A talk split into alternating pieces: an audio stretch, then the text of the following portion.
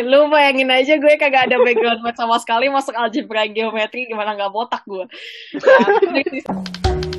Ngerasa tersesat gak, Kak, di biochem atau sekarang di mat bio? Kayak, waduh kayaknya, kayak tadi kan di biochem gak cocoknya tuh baru ngerasanya pas master gitu kan. Sebelum-sebelumnya ngerasa cocok-cocok aja.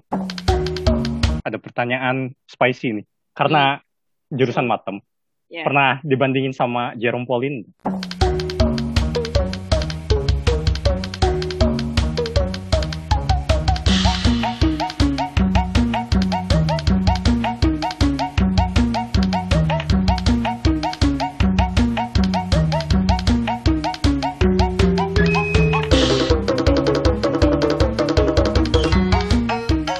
Selamat datang di podcast Bebas Linear. Di podcast ini kami masih membahas matematika, namun dalam jalan lurus, yey. Yey.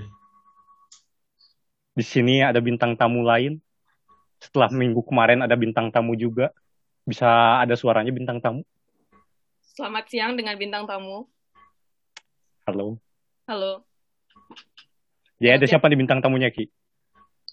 Ya, hari ini kita kedatangan. Oh ya, kita perkenalkan perkenalan dulu belum, Pak?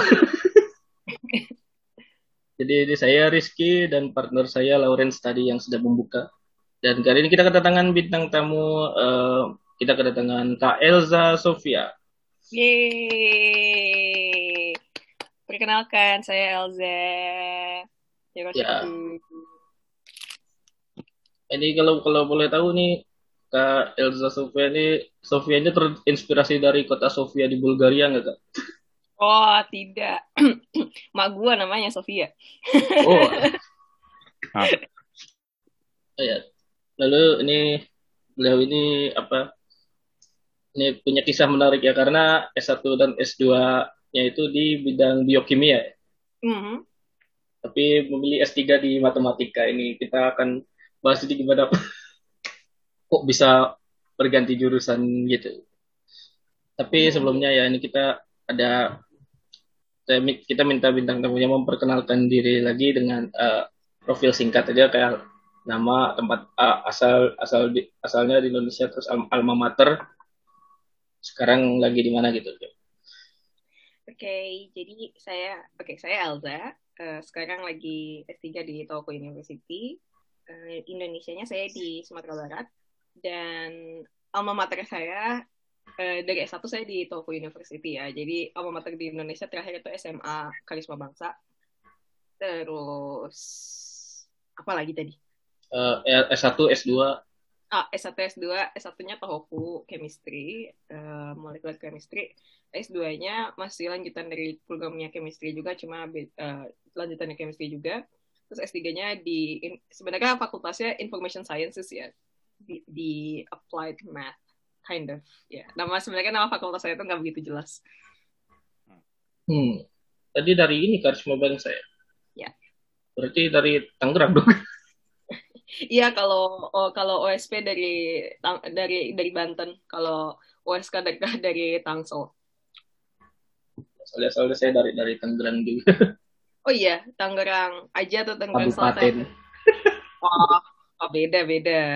Kita pernah waktu itu pernah ke Karisma Bangsa kan. Itu tapi itu benar-benar okay. Ujung ke ujung tuh dari rumah tuh. Iya, jauh-jauh sih kalau misalnya di Kabupaten Tangerang tanpa harus ke Karisma Bangsa mah jauh. Tapi ya. Mas saya dulu sama sih. Terus sekarang lagi di Jepang ya? Iya. Di mana tadi? Di Tohoku. Sendai, di Tohoku. Di Tohoku. Nah. Iya. Yeah. Ngikut ini ya. Jadi panitia olimpiade tuh. Wah, saya tuh kemarin dulu tuh sempat pengen daftar ya, uh, pengen daftar Olimpiade. Tapi waktu tuh rencananya pengennya S tiga-nya nggak di sini kan, jadi ah, buat apa daftar gitu kan. Tapi eh jadi di sini ya rugi nggak daftar. Eh terus COVID ya, udah penting saya nggak daftar gitu sih. Ya ada untung ada untung ruginya sih ya, untungnya tidak harus ke Tokyo gitu kan. Ruginya ya tidak lihat Olimpik ya, tapi sebenarnya saya juga nggak, bahkan ada siaran langsung aja saya nggak nonton gitu kan. Jadi ya sudahlah gitu. Kira nonton Indonesia gitu kan, misal lagi main.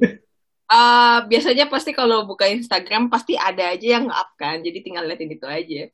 Highlight moment saya aja gitu. Ya, yeah, ya. Yeah. Okay. Paling badminton, badminton lagi kan. Hmm. Ya. Siapa yang nanya? Gua dulu. Iya. Oke. Okay. Kenapa S satunya memilih ke Jepang, Kak? Karena sebenarnya macam-macam sih alasannya.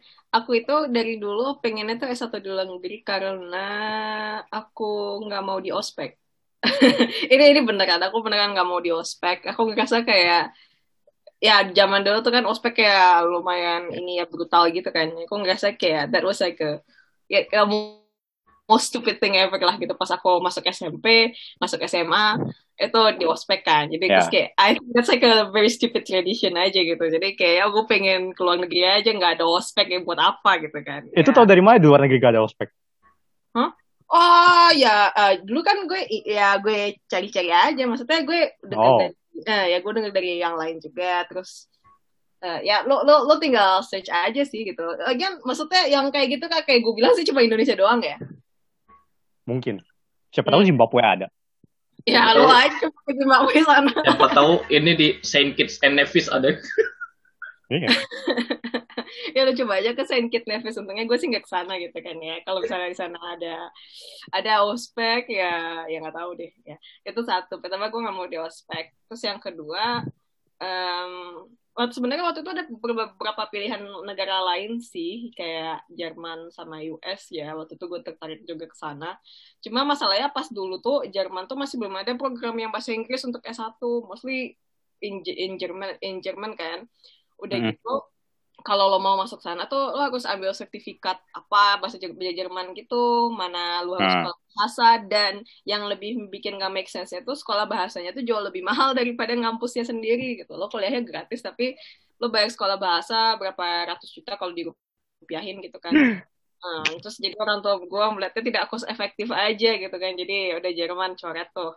U S kejauhan, agak kejauhan sih waktu itu, jadi ya agak sayang aja sih gue gak apply ke U S, padahal tinggal nyoba doang. Tapi kalau gak salah gue gak jadi apply karena tanggal S A T-nya gue lupa, gue gak jadi daftar, gue gak punya hasil S A T, ya udah gak jadi gitu kan.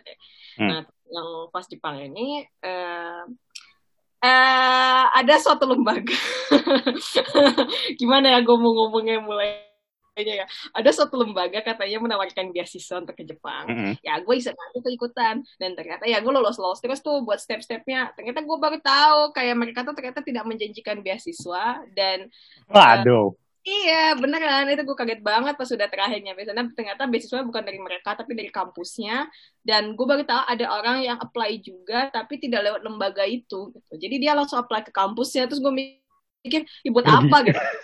buat apa gitu kan, tapi ya udahlah gitu ya paling nggak sih karena si lembaganya bilang tidak bisa menjanjikan beasiswa per bulannya ke gua, gua kayak yang ah ya udahlah gitu. Dan ada juga teman gua satu lagi yang ikutan jadi korban juga tuh, sama-sama berangkat juga beberapa.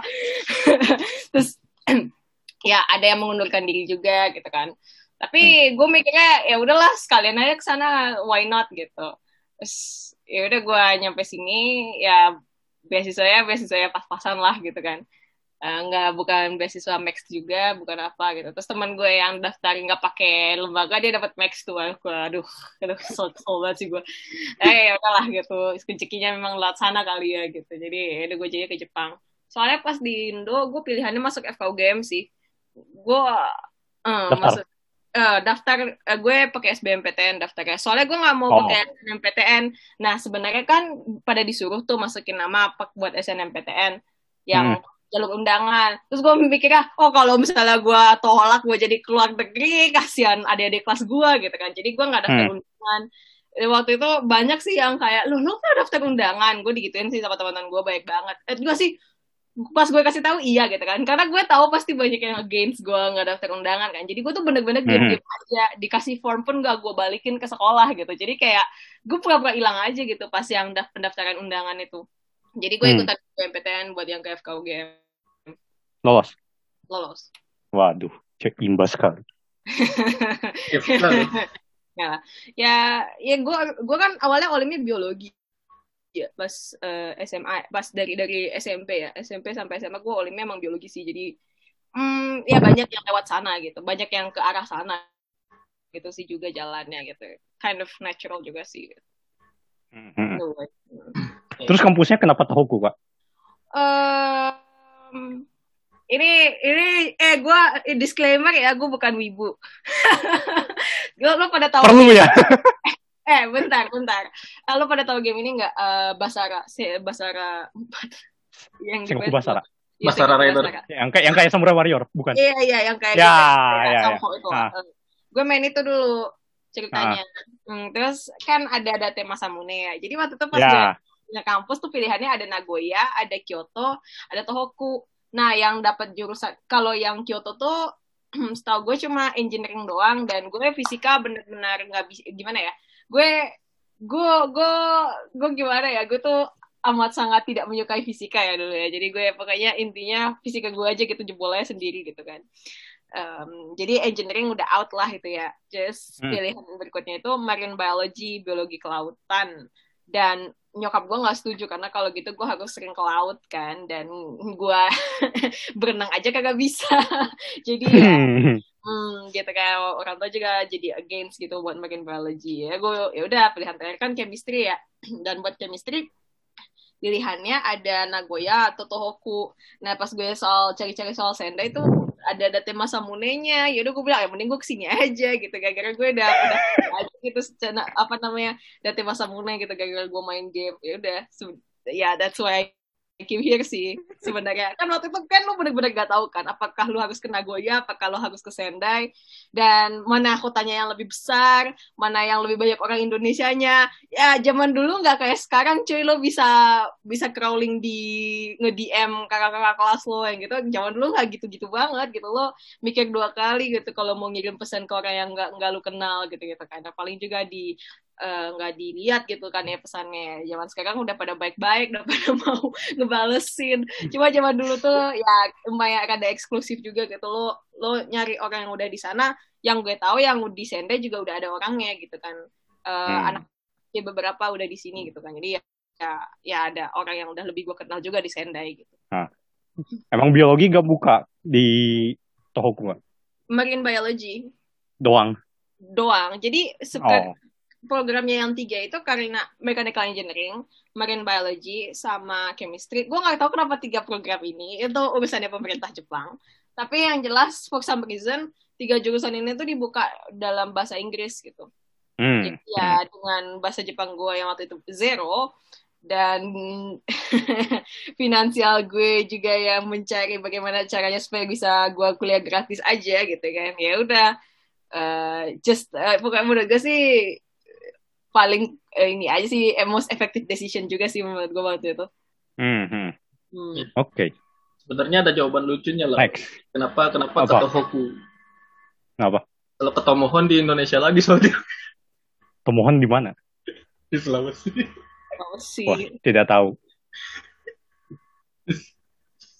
Oke, okay, tapi sebelumnya kan berarti emang pertamanya kan mau ke dokteran gitu, terus mau terus O S N S M A-nya juga biologi. Nah, kenapa suka biologi dulu deh? Gak tau, gue nangkep aja. Gue ingetnya gue pas tiga kelas tiga S D ya. Ini nggak tahu kenapa gue pasti kelas tiga S D. Uh, gue uh, ada suatu ya kelas I P A lah biasa standar gitu kan. Terus for some reason bokap gue kelas tiga S D I P A-nya kayak gimana? eh Emang kelas tiga, bentar. Eh, memang lu pada kelas tiga S D belajar I P A-nya kayak gimana? I P A-nya bukannya campuran ya, kan? Ada fisika, ada biologi gitu. Iya. I P A, I P S D mah campuran. Ya, semuanya campuran. Ya, gue tahu itu semua campuran kan. Nah, waktu itu gue ingat banget ada babnya. Itu tuh soal fotosintesis. Enggak sih, enggak sebenarnya enggak menyebut kata fotosintesis. Intinya tumbuhan menyerap karbon dioksida ya dan mengeluarkan oksigen dan ya gitu-gitu kan lah, lu tau lah eh, all the uh, lu tau lah all the memorization-nya gitu. Terus gue ngerasa kayak wah ini apa gitu kan, nah, gue mulai tertarik tuh fotosintesis gitu kelas tiga S D cuy. Dan yang lain-lain menurut gue B aja gitu, gak nggak se apa ya nggak se-intriguing itu yang lain gitu. Menurut gue itu paling intriguing gitu ya. Terus pas gue S M P terus pas S D kayak suka ada olim-olim gitu juga kan, uh, olim yeah. S D biasalah. Gue juga ikutan tuh, tapi gue gagal gara-gara si apa? Uh, gue gue paling benci pas gue di Sumatera Barat itu apa-apa attitude itu kadang suka jadi nilai gitu kan. Gue kan bandel oh. ya anaknya ya. Sebenarnya gue gue bandelnya sebenarnya bandelnya bandel gue tuh nggak ngerusak, bandel gue tuh nggak yang ngerusak, nggak yang ngehasut, nggak yang apa. Biasanya bandel gue tuh bikin pusing orang boomer, biasanya gitu bandel gue. Jadi peraturan-peraturan yang menurut gue nggak penting tuh biasanya gue langgar aja gitu, just because kan. Nah pas jawaban pelatihan S D itu, uh, kan sebenarnya gue tuh ada sempat diajakin makan sama kontingen dari Kota Padang gitu kan. Dia, hmm. Ada gurunya juga gitu kan. Jadi kalau mau ikutan, menurut gue sih aman gitu. Karena gue nggak pergi sendiri. Gue pergi sama teman-teman dan sama guru gitu kan. Kita pergi makan aja gitu kan. Abis itu pas kita balik, abis itu abis gue dimarah-marahin sama guru apa kontingen dari kabupaten gue gitu. Dan gue tuh dianggap kampungan karena ya... Orang tua gue, sebenarnya orang tua gue tuh dua-duanya orang kota gitu kan. Uh, nyokap gue di Jogja, orang Jogja, bokap gue dulu juga sempat di Jogja kan. Intinya orang tua gue tuh dua-duanya orang kota. Gue aja gitu yang jadi anak kampung kan, for some reason. Nah, jadi si guru kontingen ini bukan guru sekolah gue. Uh, jadi nggak kenal gitu. Just uh, abis itu dia tuh marah-marahin gue bilang, kayak kamu nggak usah sok-sokan, kayak gitu-gitu. Kan kita, ah, what gitu kan, gue pikirnya tuh kayak menurut gue paling peraturan paling gak make sense, dan gue membela diri gue karena gue tidak pergi sendiri gitu, gue pergi dengan guru juga gitu, dan li, lu lihat ini berapa rame yang pergi gitu kan, gue gue malah membela diri gue gitu kan, gue malah ngelawan gitu kan, kalau di kalau zaman dulu tuh udah bandel banget kan. Jadinya in, ini kok kurang ngajar juga gurunya, karena abis itu gue dilaporin gitu ke panitia gitu. Jadinya gue nggak lolos untuk uh, ini berikutnya. Ah itu gue kesel banget, nyokap gue juga marah banget sih waktu itu, kayak kayak gak ada berdasarkan merit gitu loh, berdasarkan apa ya, berdasarkan nurut kepada orang tua gitu, nggak jelas lah pokoknya intinya.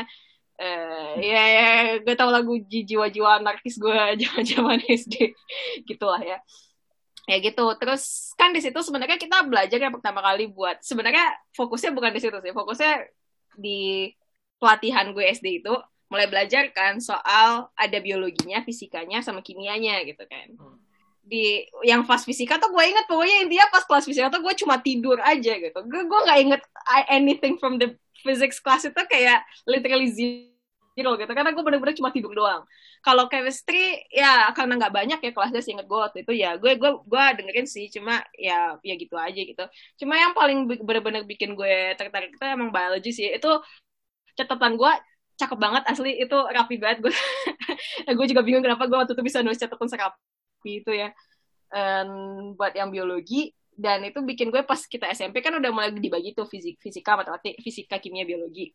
hmm. Nah udah gue daftar aja langsung ke biologi gitu. Nah dari situ tuh mulai gue uh, apa namanya ber berlomba di biologi sih gitu. Tapi ya saya penasaran aja sih kalau di apa O S N biologi itu ya, sempat ikut pelatnas hmm. juga kan. Itu itu kalau O S N biologi itu ujiannya katanya ada ininya ya, apa praktikumnya gitu ya? Hmm, iya.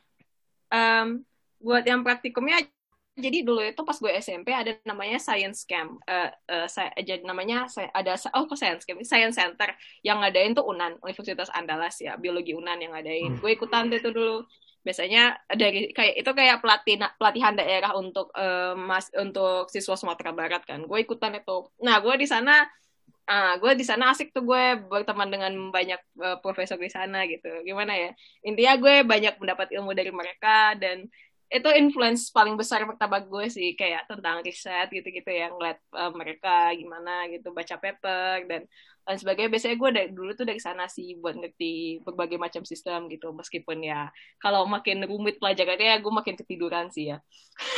Cuma uh, yang waktu itu uh, juga ya kita diajarin juga gitu kan, uh, buat yang praktikum ya bela-bela cacing, terus ya praktikum yang masih sederhana gitu kan ya, kayak misalnya ngukur fotosintesis pakai respirometer yang gitu-gitu. Dari situ sih waktu itu pertamanya. Kalau yang di O S N itu ya, ya yang di O S N itu yang kalau yang soal tahun kakak deh, waktu kakak ikut itu so- soalnya praktikumnya itu serap gitu kan. Kalau kalau di matematika kan ya ngerjain soal aja gitu kita tahunya mah. Itu tertarik yeah. Yang lain itu kayak disuruh apa gitu waktu itu, terus yang dinilai yeah, apanya biasanya gitu?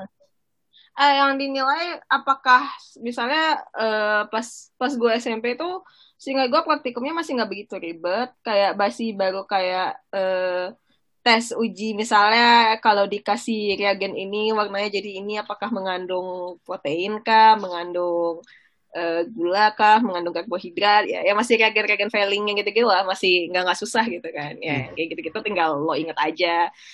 Terus ada juga ya yang pakai respirometer gitu, apakah ya intinya kan jawaban ada kayak berapa banyak gitu dan lo ada beberapa step yang harus nggak harus yang harus lo ikutin gitu aja, tinggal sebenarnya tinggal ngikutin stepnya doang sih, tapi kan karena lo masih S M P gitu kan jadi kelihatan ribet gitu. Sebenarnya kalau misalnya lo lihat udah kuliah gitu kan, lihat ya ya ya apalah gitu kan, mainan anak-anak gitu kan, bisa jadi lo ngeliatnya kayak gitu gitu.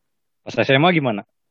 Pas S M A, Pas S M A udah mulai pakai reagen-reagen yang karsinogenik, uh, yang mulai kayak bi- misalnya kayak mulai um, mulai itu yang kayak biomol gitu-gitu ya, jadi kayak uh, lo eksperimennya mulai pakai-pakai kayak P C R, terus jalanin uh, elektroforesis, terus um, ngitung apa namanya ngitung data ekologi gitu pakai rumus gitu kan. Nah itu gue pertama kali lihat ada kalkulus di biologi, mikir gue ini anak biologi yang nggak mau belajar kalkulus tuh menyesal, mikir gue itu pertama kali gue lihat sih. Terus um, apa lagi ya, ya macam-macam, lebih ke critical thinking sama gimana kita ngelihat data yang kita dapetin sih gitu, di luar dari teknis kita melakukan eksperimen gitu. Teknisnya tuh juga dapat poin, tapi kalau misalnya lo nggak berhasil banget teknis, uh, lo uh, lo misalnya pas eksperimennya yang dicobain tuh lo nggak dapet hasil ya sesuai yang harusnya tuh kayak gini untuk melangkah ke step berikutnya, lo bakal dikasih data yang udah disiapin sebelumnya gitu dan lo disuruh analisis itu gitu. Soalnya kan dan kita, saya sama Lawrence juga pernah apa kalau pas tingkat pertama tuh ada praktikum kimia juga ya. Hmm.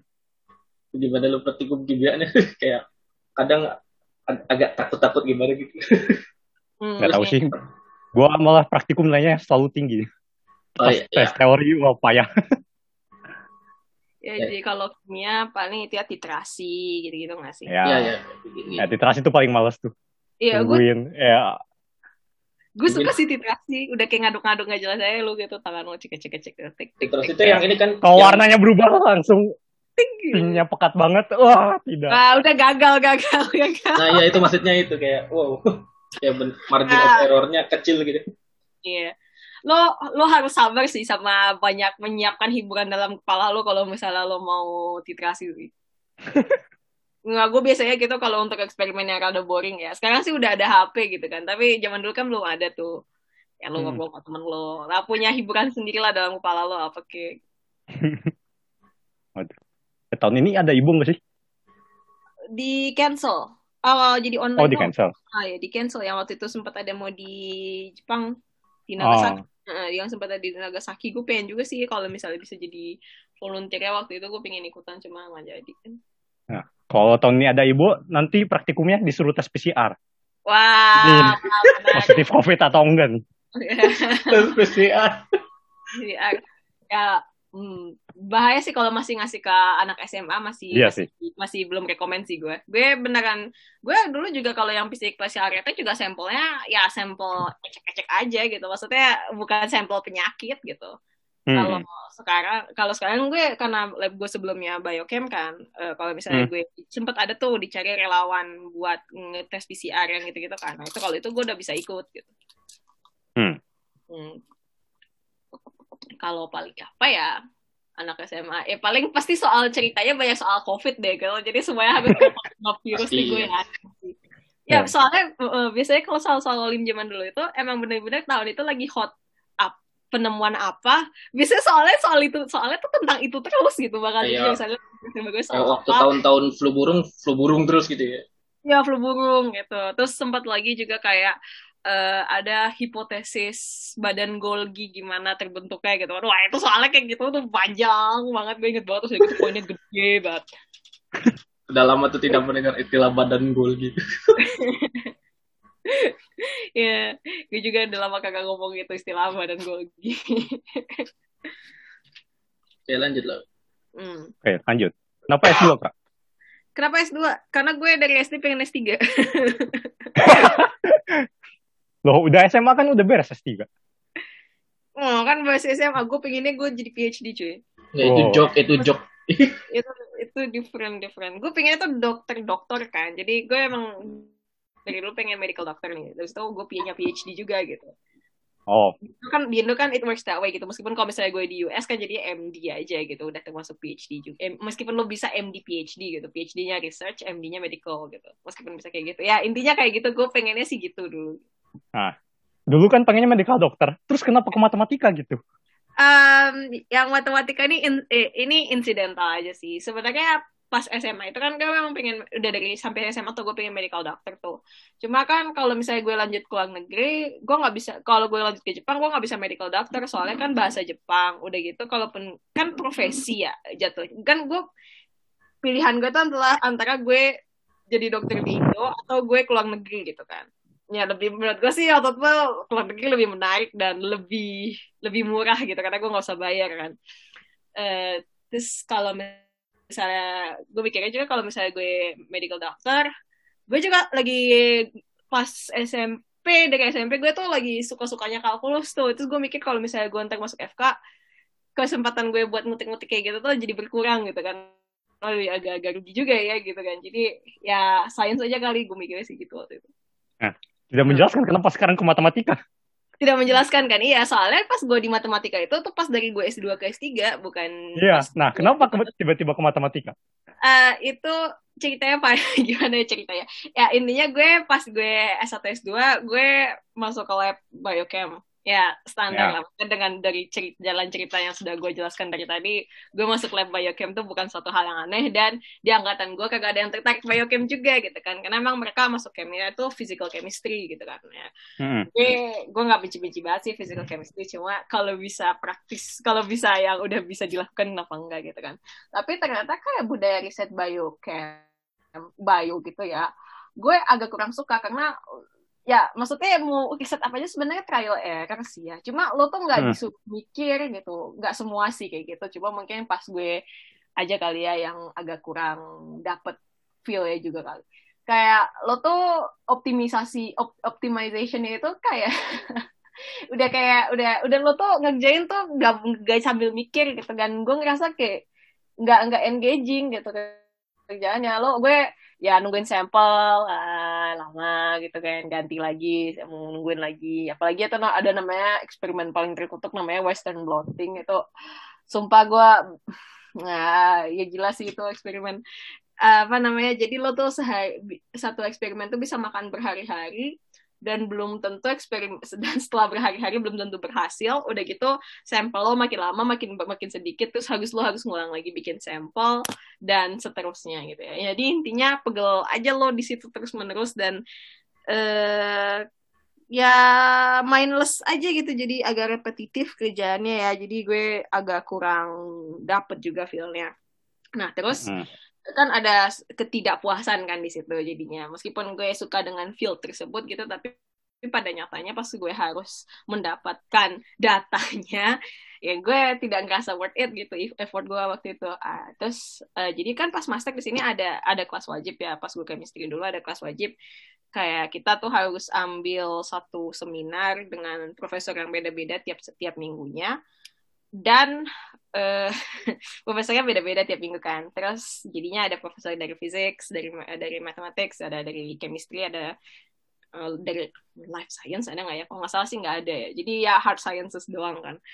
Terus hmm. um, jadi ada suatu hari di mana ada profesor yang uh, menekuni kategori teori datang ke seminar itu gitu. Dan dia mau menjelaskan ya tentang kategori teori gitu kan.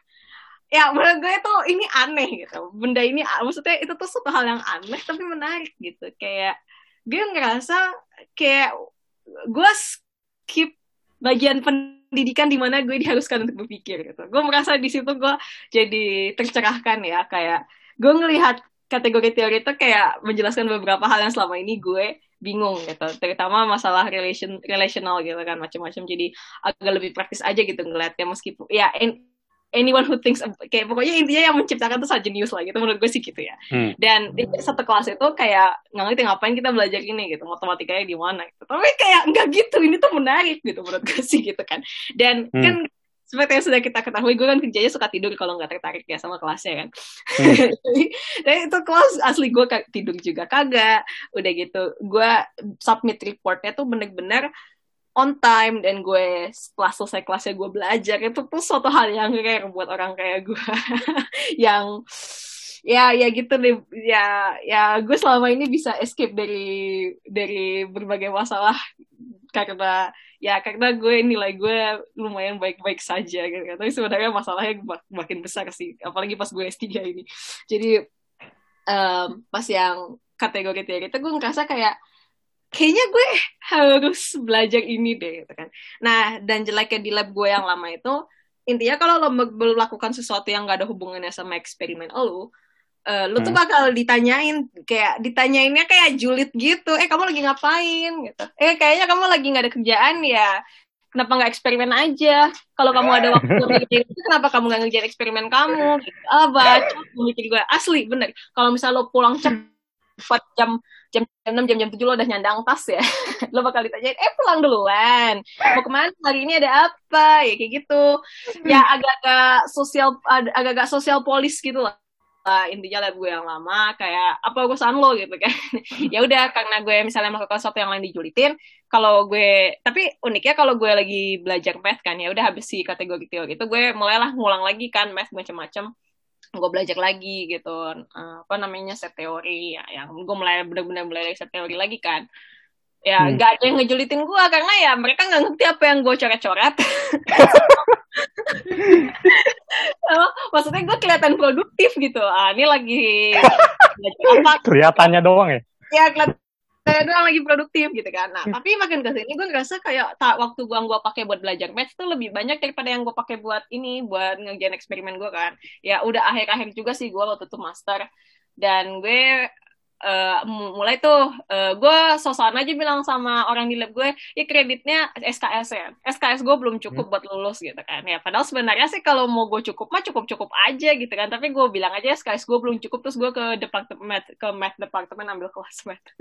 Terus, ya, ya gitu. Terus akhirnya pas terakhir gue kepikiran ya udahlah buat apa gue lanjut dokter di sini juga gitu. Gue ingat banget waktu gue lagi eksperimen sama HeLa cells kan. Gue mikir, gue senang sih ngurusin sel makhluk hidup gitu-gitu kan. Tapi gue nggak suka ketika makhluk hidupnya itu udah jadi sampel dan gue harus ngurusin dia dalam bentuk sampel tuh. Nggak tahu, buat gue lose, lose its charm aja gitu kan, for some reason. Akhirnya, hmm. terus gue ngerasa kayak, gue tuh udah master mau akhir-akhir, gue ngerasa kayak, do I want to do this for the next three years gitu kan. Plus dengan tekanan sosial dari lab gue yang yang pertanyaannya suka memancing emosi gitu kan. Jadi gue ngerasa kayak apa iya gue mau stay di sini for another three years gitu kan. Mau pikir-pikir mungkin tidak gitu ya. Udah, terus habis itu gue coba deketin tuh sama profesor yang di kategori teori tadi. Tapi dia nolak gue karena background gue bukan math, dan dia bilang nah. pengen orang bisa diajak diskusi. Terus gue pikir gue, oh kalau gue udah diajak diskusi gue kagak S tiga di bawah lo, gue jadi gue jadi kolaborator riset lo kalau gitu, kan bukan mm-hmm. jadi mahasiswa S tiga lo gitu. Cuma yang ngerti sih gue, bapaknya juga masih muda, terus ya ah. ngejar inilah P I gitu kan ya, ngejar posisi P I gitu. ah. Jadi ya uh, pat, mm, dipahami gitu kan uh, kenapa bapak yang ngomong gitu. Terus ya udah, terus ada teman gue juga lagi ngerjain matematika modeling yang di lab gue sekarang. Uh, pas banget waktu itu gue malah ngomong sama teman gue tuh di suatu party lah. Di suatu party, kita pas lagi makan-makan gitu, atau intinya teman gue lagi bawa papernya dia aja gitu, lagi beresin isi tas ya, eh itu apaan gitu kan. Terus gue dikasih lihat, terus tuh menurut gue ingat banget papernya itu soal uh, sosial uh, apa namanya ya, mathematical modeling tentang uh, bagaimana opini media sosial tuh bisa meng, apa apa namanya Uh, gimana sih, postingan di media sosial tuh bisa mengubah opini lo soal politik yang gitu-gitu kan. Dan dibikin hmm. matematika modelingnya, terutama soal gosip gitu-gitu kan. Nah, gue, gue, weh kok kayak gini tuh bisa dimatematikin ya gitu. Akhirnya gue tertarik, terus gue tanya sama temen gue, kalau kalau misalnya gue lanjut dokter di lab lo gimana gitu. Nah, langsung aja ngomong sama profesorku, kata temen gue gitu. Ya udah, terus gue email ke sana, ternyata senseinya menerima gitu. Dia bilang juga, karena multidisipliner, uh, karena interdisiplineri ya, matematika modeling. Ya sebenarnya judulnya matematika biologi sih. Jadi sebenarnya gue nggak nggak kelempar-lempar banget. banget. Nama lab gue matematika biologi kan, jadi sebenarnya nggak kelempar-lempar banget. Uh, terus kata sensei gue, mereka juga pernah menerima mahasiswa social science sebelumnya kan, yang dari ekonomi atau apa, uh, tapi quit karena nggak kuat sama math-nya di tengah-tengah. Tapi kan kata sensei gue, karena berhubung lo anak science, ya bisa lah gitu kan, ya tergantung usaha lo aja gitu. Akhirnya gue memutuskan untuk pindah lab ke yang math ini. Sensei gue, di profesor gue di lab yang lama itu orang yang paling terakhir gue kasih tahu, soalnya gue yakin bapaknya itu pasti kecewa hmm. dengan perpindahan gue. Ya lumayan besar gitu harapannya, soalnya di gue kan lanjut doktor, dapat J S P S, ya macam-macam kan ya. Apalagi ya sebenarnya kerjaan gue di lab lama tuh lumayan, ya lumayan lumayan stellar, lumayan, lumayan bagus lah gitu kerjaan gue kan ya. Pengennya juga kayak ada yang lanjutin gitu kan ya, ya uh-huh. wajar lah gitu. Ya sensei gue juga ngerasa jadi nggak enak gitu. Jadi sensei gue bilang gini, kalau misalnya kamu apa namanya, kalau saya nggak akan nanya alasan kamu mau pindah kenapa, katanya karena bisa jadi itu ada kekurangan di saya. Aduh, gue jadi nggak enak, gue jadi nggak enak. Tapi gue yakin kan sama sensei gue nggak ada, maksudnya uh, ya meskipun dengan, ya gue nggak bilang tentang si social police-nya lab gue sih, cuma di luar hal itu tuh bukan karena lab gue juga, tapi karena memang budaya di riset di bio itu kadang juga agak gimana ya, agak mengecewakan. Kan bukan ngecewakan gimana ya, agak ya cocok cocok nggak cocok adalah gitu ya. hmm. Jadi meskipun lo tertarik sama fieldnya, ketika lo baru kecimpung langsung di uh, eksperimennya tuh bener-bener beda gitu. Nggak cuma jadi nggak cuma gue kan sukanya tuh karena pas yang analisis, bagian analisis data ya, untuk peng, masalah pengambilan data tuh gue mikirnya oh gue pengen banyak orang aja deh gitu supaya bisa ngambilin data buat gue gitu kan. Jadi ntar kalau datanya udah jadi itu ntar tinggal gue yang analisis atau gimana gitu. Gue kan lebih pengen ngerjain yang itu gitu ya. Jadi hmm. uh, yang ditawarkan di bio tuh masih, yang ditawarkan di culture riset bio biologi bio itu saat ini tuh kurang ngena gitu di gua sih gitu. Meskipun ya beda orang, mungkin ada yang ada juga tuh yang suka banget, emang suka eksperimennya gitu. Ya yang kayak gitu tuh biasanya udah kayak mesin aja gitu, datanya banyak banget, gila emang itu. Tapi gua sih nggak kuat yang kayak gitu for some reason, entah gua juga bingung kenapa. Gitu sih. Hmm. Terus jadinya bye-bye kategori. Hmm, bye-bye kategori sekarang modeling ya juga sama. Menurut gua sama Fanny sih, kayak gimana ya? Ya mungkin kalau di kategori benar ya kata profesor yang tadi, kata dia belum tentu ini co- meskipun menarik buat lo, belum tentu ini bidang riset yang cocok buat lo. Gimana ya? Ya kayak jodoh yeah. gitu cuy, kayak meskipun cakep gitu belum tentu cocok sama lo gitu. Ya kayak benar, gitu. Benar. Jadi si bapak itu menyarankan, karena gue juga ambil pas bapaknya kan, karena menurut bapaknya tuh gue uh, ya looks looks fine gitu, maksudnya kalau gue masuk survive bisa gitu kan, tapi belum tentu gue bakal enjoy gitu. Jadi bapaknya nyaranin supaya gue ngulang master gue lagi, dan di situ nanti gue nentukan apa iya doktor gue mau ngambil kategori atau misalnya gue mau ganti field lain gitu kan, sebelum terlambat kata bapaknya gitu. Kalau misalnya lo udah terlanjur masuk dokter uh, ntar ntar apa namanya ntar malah salah gitu. Dan selain dari alasan bapaknya tadi pengen diskusi ya, kayak personal apa aja, personal advice buat bapaknya tuh lumayan ngena juga sih gitu. Ya ulang lagi aja master, kayak gitu. Ntar di master tentuin apakah is this the right field for you gitu, mumpung masih bisa milih gitu. Tapi ujung-ujungnya gue tetap ambil math juga sih, langsung lanjut dokter juga. Karena gue kalau misalnya gue mikir master gue bukan di uh, biochem gitu, master gue lang- udah langsung ambil mathematical biology, mungkin hidup gue akan lebih mudah ya saat ini. Ya gue eh, kerjanya sekarang ya mood gue naik turun naik turun gitu. Kalau misalnya turunan gue apa namanya turunan rumus gue bagus gitu, gue senang gitu. Terus kalau misalnya di balikin terus isinya coretan semua dari sensei gue, ya itu tuh down lagi gitu, terus naik turun. Terus kan gitu, mungkin kalau pas di kalau gue masternya by, uh, mathematical biology mungkin nggak ekstrem-ekstrem banget kali ya. Ya gue juga masih kepikiran advice dari si bapak kategori itu sih, cuma ya udah terlanjur gitu ya, lulu ya, gimana supaya gue lulus aja deh sekarang gitu. Oke, okay. Nah pas master ngambil kelas matnya apa aja? Pas master gue ambil logik, gue ambil si seminar soal kategori tadi, terus gue ambil probability, gak gue ambil probability, terus gue ambil apa lagi ya? Aduh, gue gue gue gue nggak ingat, gue nggak ingat. Uh, terus gue ambil ambil Riemann geometri. chemistry. Hah? Gue ambil uh, gue ambil oh. Romanian. Uh, ada itu paling, meng- itu paling mengejutkan. Kenapa emang? Ya, karena butuh butuh prarek kan.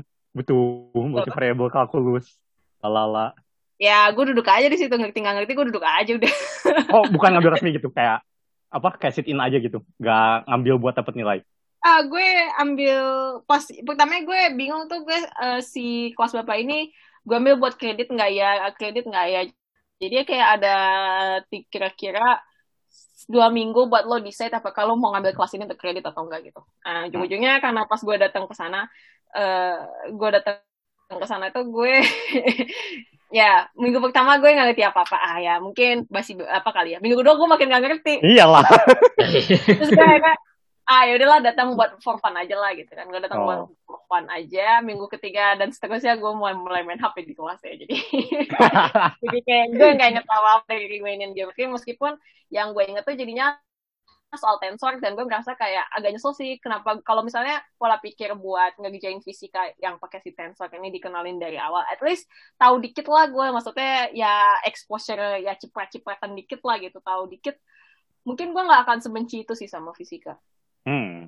Nah, agak nyesel gue nggak dikasih. Sebenarnya yang agak gue sesal juga kadang dari modeling ini juga kan, kayak um, kenapa kayak framework berpikir itu nggak dibekalin dari awal sih, itu gue agak nyesel.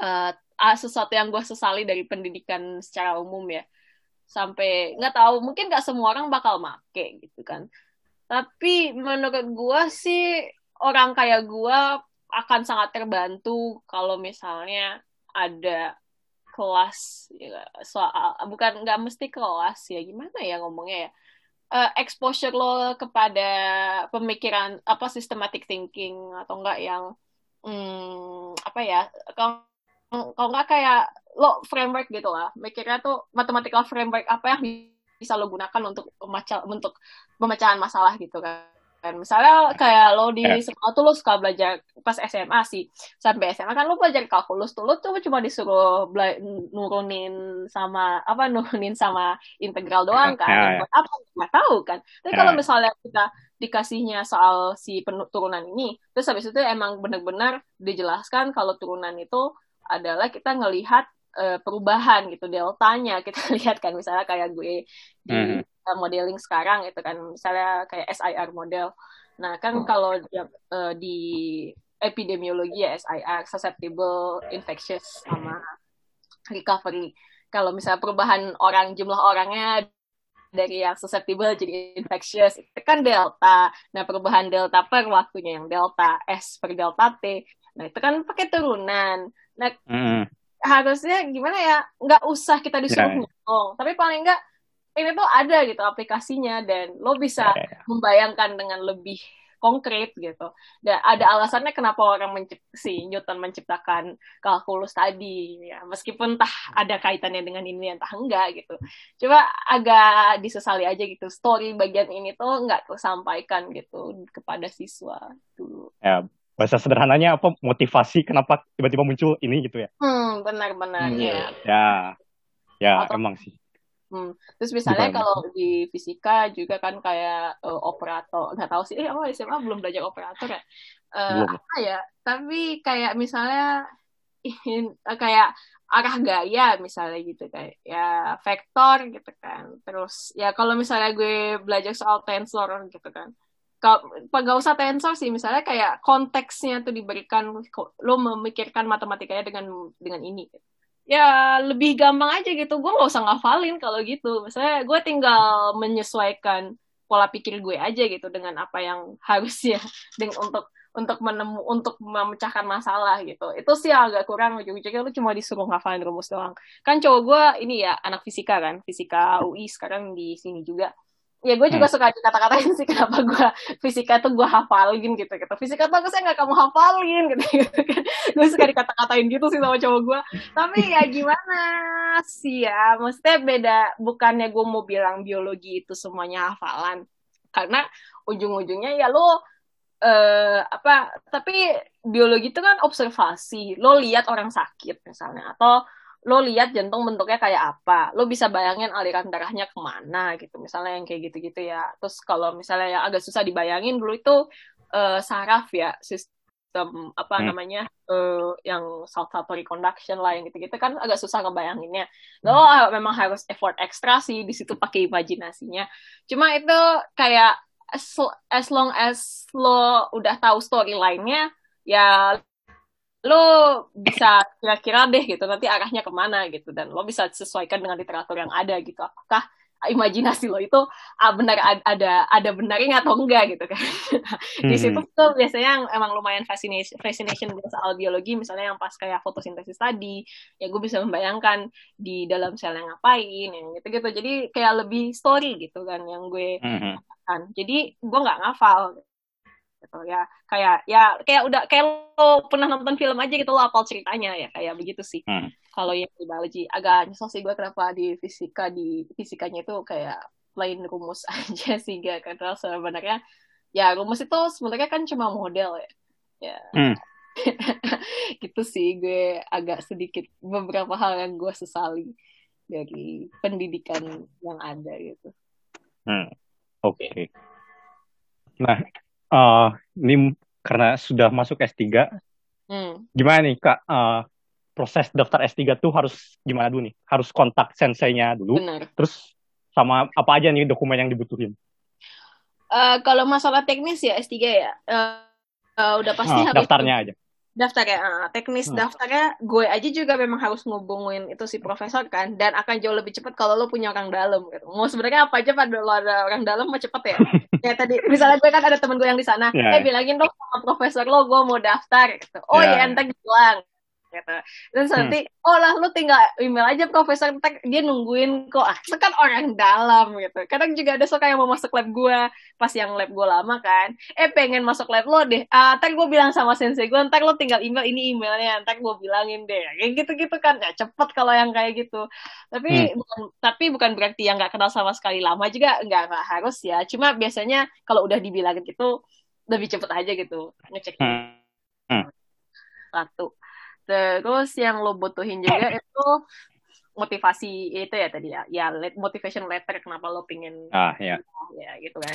Tapi kalau misalnya lo kenal, kadang bahkan lo gak usah nyiapin motivation letter gitu. Yang harus lo siapin palingan itu kayak riset apa yang pernah lo lakukan, apa research uh, experience lo sebelumnya, apa aja yang pernah lo lakukan, dan apa yang akan lo lakukan di S tiga lo gitu. Ya gue karena ini apa namanya bio kan gak begitu banyak hubungannya sama riset gue yang sekarang, tapi gue tet- gue coba aja bilang kayak biological system ini mathematical model lalalala, gue gue mungkin aja sih waktu itu. Kalau kata orang ya itu cuma dokumen teknis doang gitu. Kalau kata orang Twitter ini pas papi puas puas puas. Ya kayak gitu. Ya ya yang penting yang penting gimana ya, ya profil aja, lebih ke kayak profil sih namanya jadinya kalau si research apa namanya research experience itu. Hmm. Terus em- emang wajar ya kalau ini apa karena biochemistry ke mathematical biology kayak boleh-boleh aja backgroundnya, atau kalau misalnya biochemistry sebenarnya ke purmat tadi sebenarnya gak masalah asal profesornya gak masalah. Uh, S tiga itu Uh, gimana ya, milih profesor tuh gampang-gampang susah. Kayak misalnya tadi kan alasan kenapa profesor gue oke masuk lab itu karena ya gue hard masih hard science jatuhnya gitu kan. Hmm. Dan lihat kayak gue pernah ada experience ngambil kelas math juga, dan gue ya dan kelihatan gue tuh semangat gitu ingin berusaha. Nah sebenarnya yang paling penting tuh kelihatan ingin berusahanya sih gitu. Cuma terus tadi yang sama lab yang benar-benar pure math itu kan algebra gitu, geometri ya. Lu bayangin aja gue kagak ada background math sama sekali masuk algebra geometri, gimana gak botak gue. Nah, sisi gue sisi yang itu nolak, bukan uh, gak uh, oh kategorinya dipakai di algebra geometri, keren. Ah iya, kategori uh, kategorinya dipakai di algebra geometri. Oh oke, okay. Berarti sisi Anda benar. Iya. Ya gimana gak botak gitu kan gue masuk sana juga gitu ya. Meskipun yeah, yeah. gue pengen pengen belajar sana mungkin ya benar sensei yang benar bapak yang tadi emang udah wise bilang kalau misalnya gue pengen beneran masuk algebra geometri dengan menggunakan kategori teori akan ada ada baiknya gue ngulang dari master dulu gitu. Benar. Ya. Kok kate kok kategori doang kan emang prareknya super minimal gitu kategori doang. Ya. Kategori dia algebra geometri ya algebra geometrinya banyak banget. Iya. Nah kalau misalnya gue pengen bener-bener ngejain kategorinya kategorinya tuh gue mesti ke Kyoto sih. Kyoto tuh bagus tuh. Ada hmm. siapa tuh Bapak A B C itu? Oh iya, yang itu. Si Mochizuki. Oh, si Mochizuki yang. Nah, nah jadi si konjektur masih famous.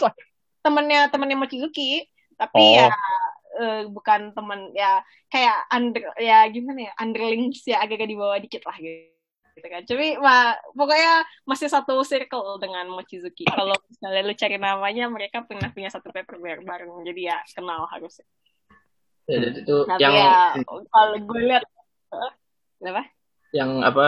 Yang di, yang mengklaim menemukan bukti dari A B C konjektur ya. Iya iya iya benar. Ya, yang sudah ditemukan kesalahannya, kekeh tidak ngaku. Ya susah orang kayak gitu mah. Terus pas yeah. gue lihat website uh, website uh, ininya, gue lihat website labnya tuh, aduh, gue gue nggak yakin gue bisa masuk ke sana gitu, udah kayak bukan manusia manusia setengah dewa doang kan isinya, jadi kayak gue, eh bapak yang tadi si kat, orang kategori tadi juga udah agak-agak manusia setengah dewa juga kan, jadi pokoknya terkenal di fakultas math itu bapaknya kalau ngasih soal ujian tuh suka susah, sampai anak-anak tuh sampai harus ujian berkali-kali, gara-gara bapaknya tuh harus nurunin soal kesulit level kesulitan soal ujiannya gitu. Bukan salah anak-anaknya, gimana ya? Bukan It, salah anak-anak. Itu sih dosennya aja yang masuk. Iya, dosen dosennya tuh nggak ngerti, anak-anak itu ngertinya sampai mana, gitu nggak kayak ya, ini ya, ya. Paling susah kayak maksimal seratus, skor tertinggi tuh nol koma tiga puluh gitu. Lu bayangin, padahal oh, tuh udah, lu tahu satu angkatan udah pasti ada yang paling pinter gitu-gitu dong, ada yang pinter ah. banget gitu-gitu kan. Itu aja paling tinggi tiga puluh gitu dari seratus persen. Ya, bapaknya gimana nggak pusing kayak, oh berarti saya yang salah gitu. Wah, memang bapak yang salah kami salahkan. Ya, bapak yang salah, bapak yang salah sampai harus ujian berkali-kali. Akhirnya bapaknya bilang, terus next ujiannya, udah kalian kalau bisa kalian dapat nol koma lima, dapat lima puluh persen, udahlah saya saya lulusin aja katanya gitu. Buset. Ya kayak gitu mau gimana lagi kan, emang juga udah waktu terbatas dan ya bapaknya kalau oh. kan juga susah sih demonya. Gue juga kalau mungkin kalau ujian di kelas bapak itu dapat nol koma tiga puluh persen nggak dapat kali karena S dua nggak ujian kan, ya S dua dia nggak ujian kan, jadi ya tinggal report doang ya, bisa lah gue sepik-sepik ya, apa namanya ke bapaknya ya bisa lah gue yang kayak gitu, tapi kalau ujian sih gue nggak yakin gitu. Hmm. Terus culture di biochem sama culture di matbio ada bedanya nggak Kak? Orang-orangnya? Beda banget, beda banget, beda banget. Kalau nah. di math ini benar-benar lo di-emphasize untuk beristirahat dan mempunyai kehidupan di bidang lain gitu. Maksudnya uh, kalau misalnya di bagian lain, misalnya tidur lo nggak benar, makan lo nggak benar, apa-apa nggak benar ya. Gimana mau ini, gimana mau benar gitu, karena yang kerja kan otak lo ya. Gue juga ngerasa ah. kayak, oh, jadi bener-bener lifestyle yang gitu-gitu ditekankan banget. Dan gue ingat banget pas orientasi kampus, ya orientasi S tiga gue dibilangin ehm, istirahat yang cukup gitu kan. Buru-buru dibilang kayak gitu di eksperimen. Ya, ya. Lu harus tahu gue eksperimen di biochem itu sampai jam tiga pagi juga ada, kalau udah mau conference itu udahlah gue kayak udah kayak orang ronda aja di bangunan mereka itu, gue doang keliling-keliling udah kayak sapam. Kan bukan otaknya yang bekerja, alatnya yang bekerja. Iya, alatnya yang kerja. Jadi gue tuh ah beneran dua jam tidur terus menyinyir ah bangun, nah terus ganti ganti laptop lagi ya, terus takut lagi sejam tidur lagi. Ya kayak gitu sih, tapi di sini nggak bisa. Gue kadang udah jam, biasanya kan gue uh, gue emang bener-bener night owl ya, jadi bener-bener jam sepuluh tuh kepala gue tuh biasanya lebih kenceng aja mikirnya gitu.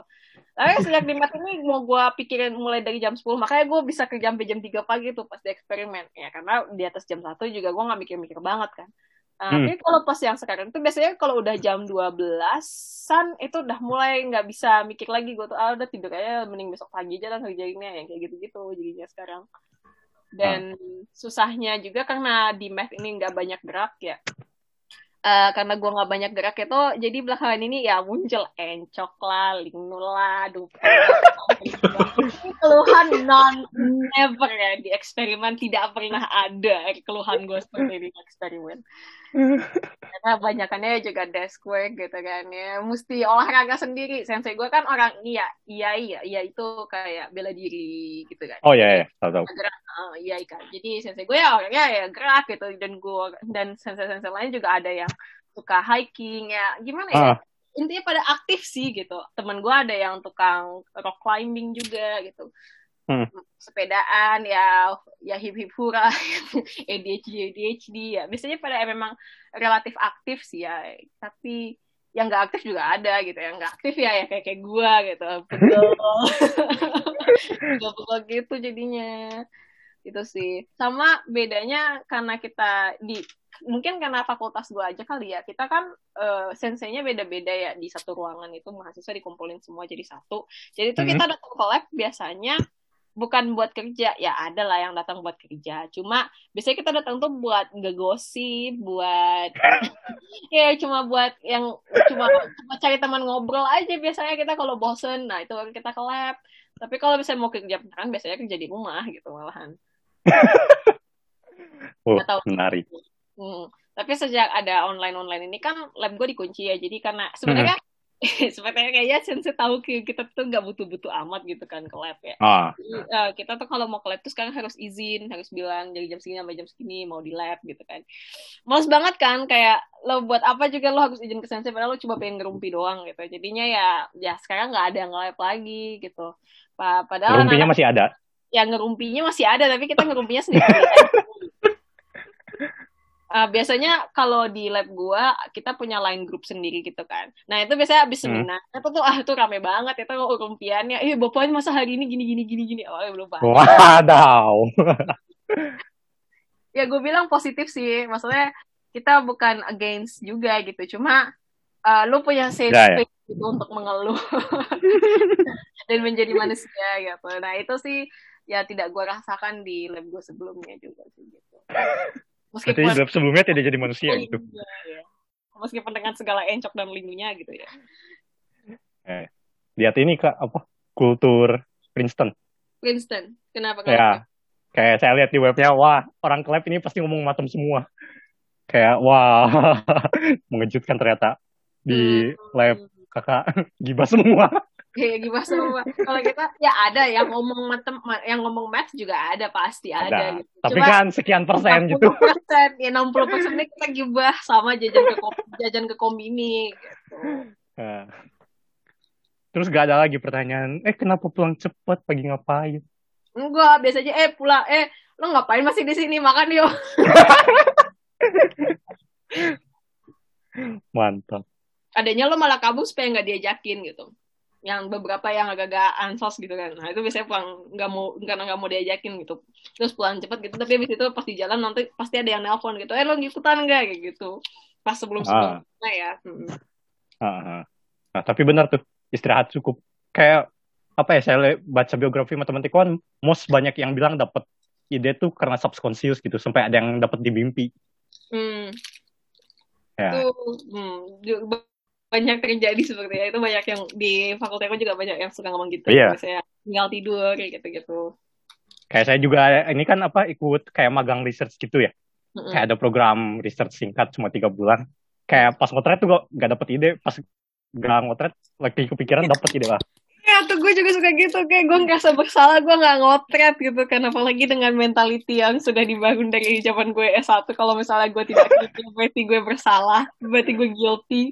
Nah dengan mentality seperti itu lo bayangin gue ngerasa gue harus ngotret, tapi kepala gue, tangan gue gak mau diajakin ngotret, tapi gede kerjaan gue beres gitu. Ya apa-apa satu misteri gitu buat gue, nggak tahu deh, gue gue kadang ngerasa kayak oh gue kerja tidak efisien gitu kan, suatu hari itu gue harus ngotret berapa jam ya gitu. Sebenarnya banyak nggak nggak nggak kayak si ngotret singkat butuh sih ngotret, kayak kadang di otak doang kayak hmm. lo udah kebayang kurang ini harus komplit ngotret, tapi habis ngotret ya gak dapet, pas ngotret ya pas lagi gak ngotret malah dapet gitu. Iya iya benar-benar itu sering terjadi. Gue kira tuh apa ya, gue ya tapi yang paling susah menurut gue tuh getting rid of the mindset tadi sih, guilty-nya gue tuh sekarang gue masih struggling banget sampai ya itu kayak benar-benar jadi agak-agak ngehambat sih di situ si guilty-nya, mindset-nya gitu.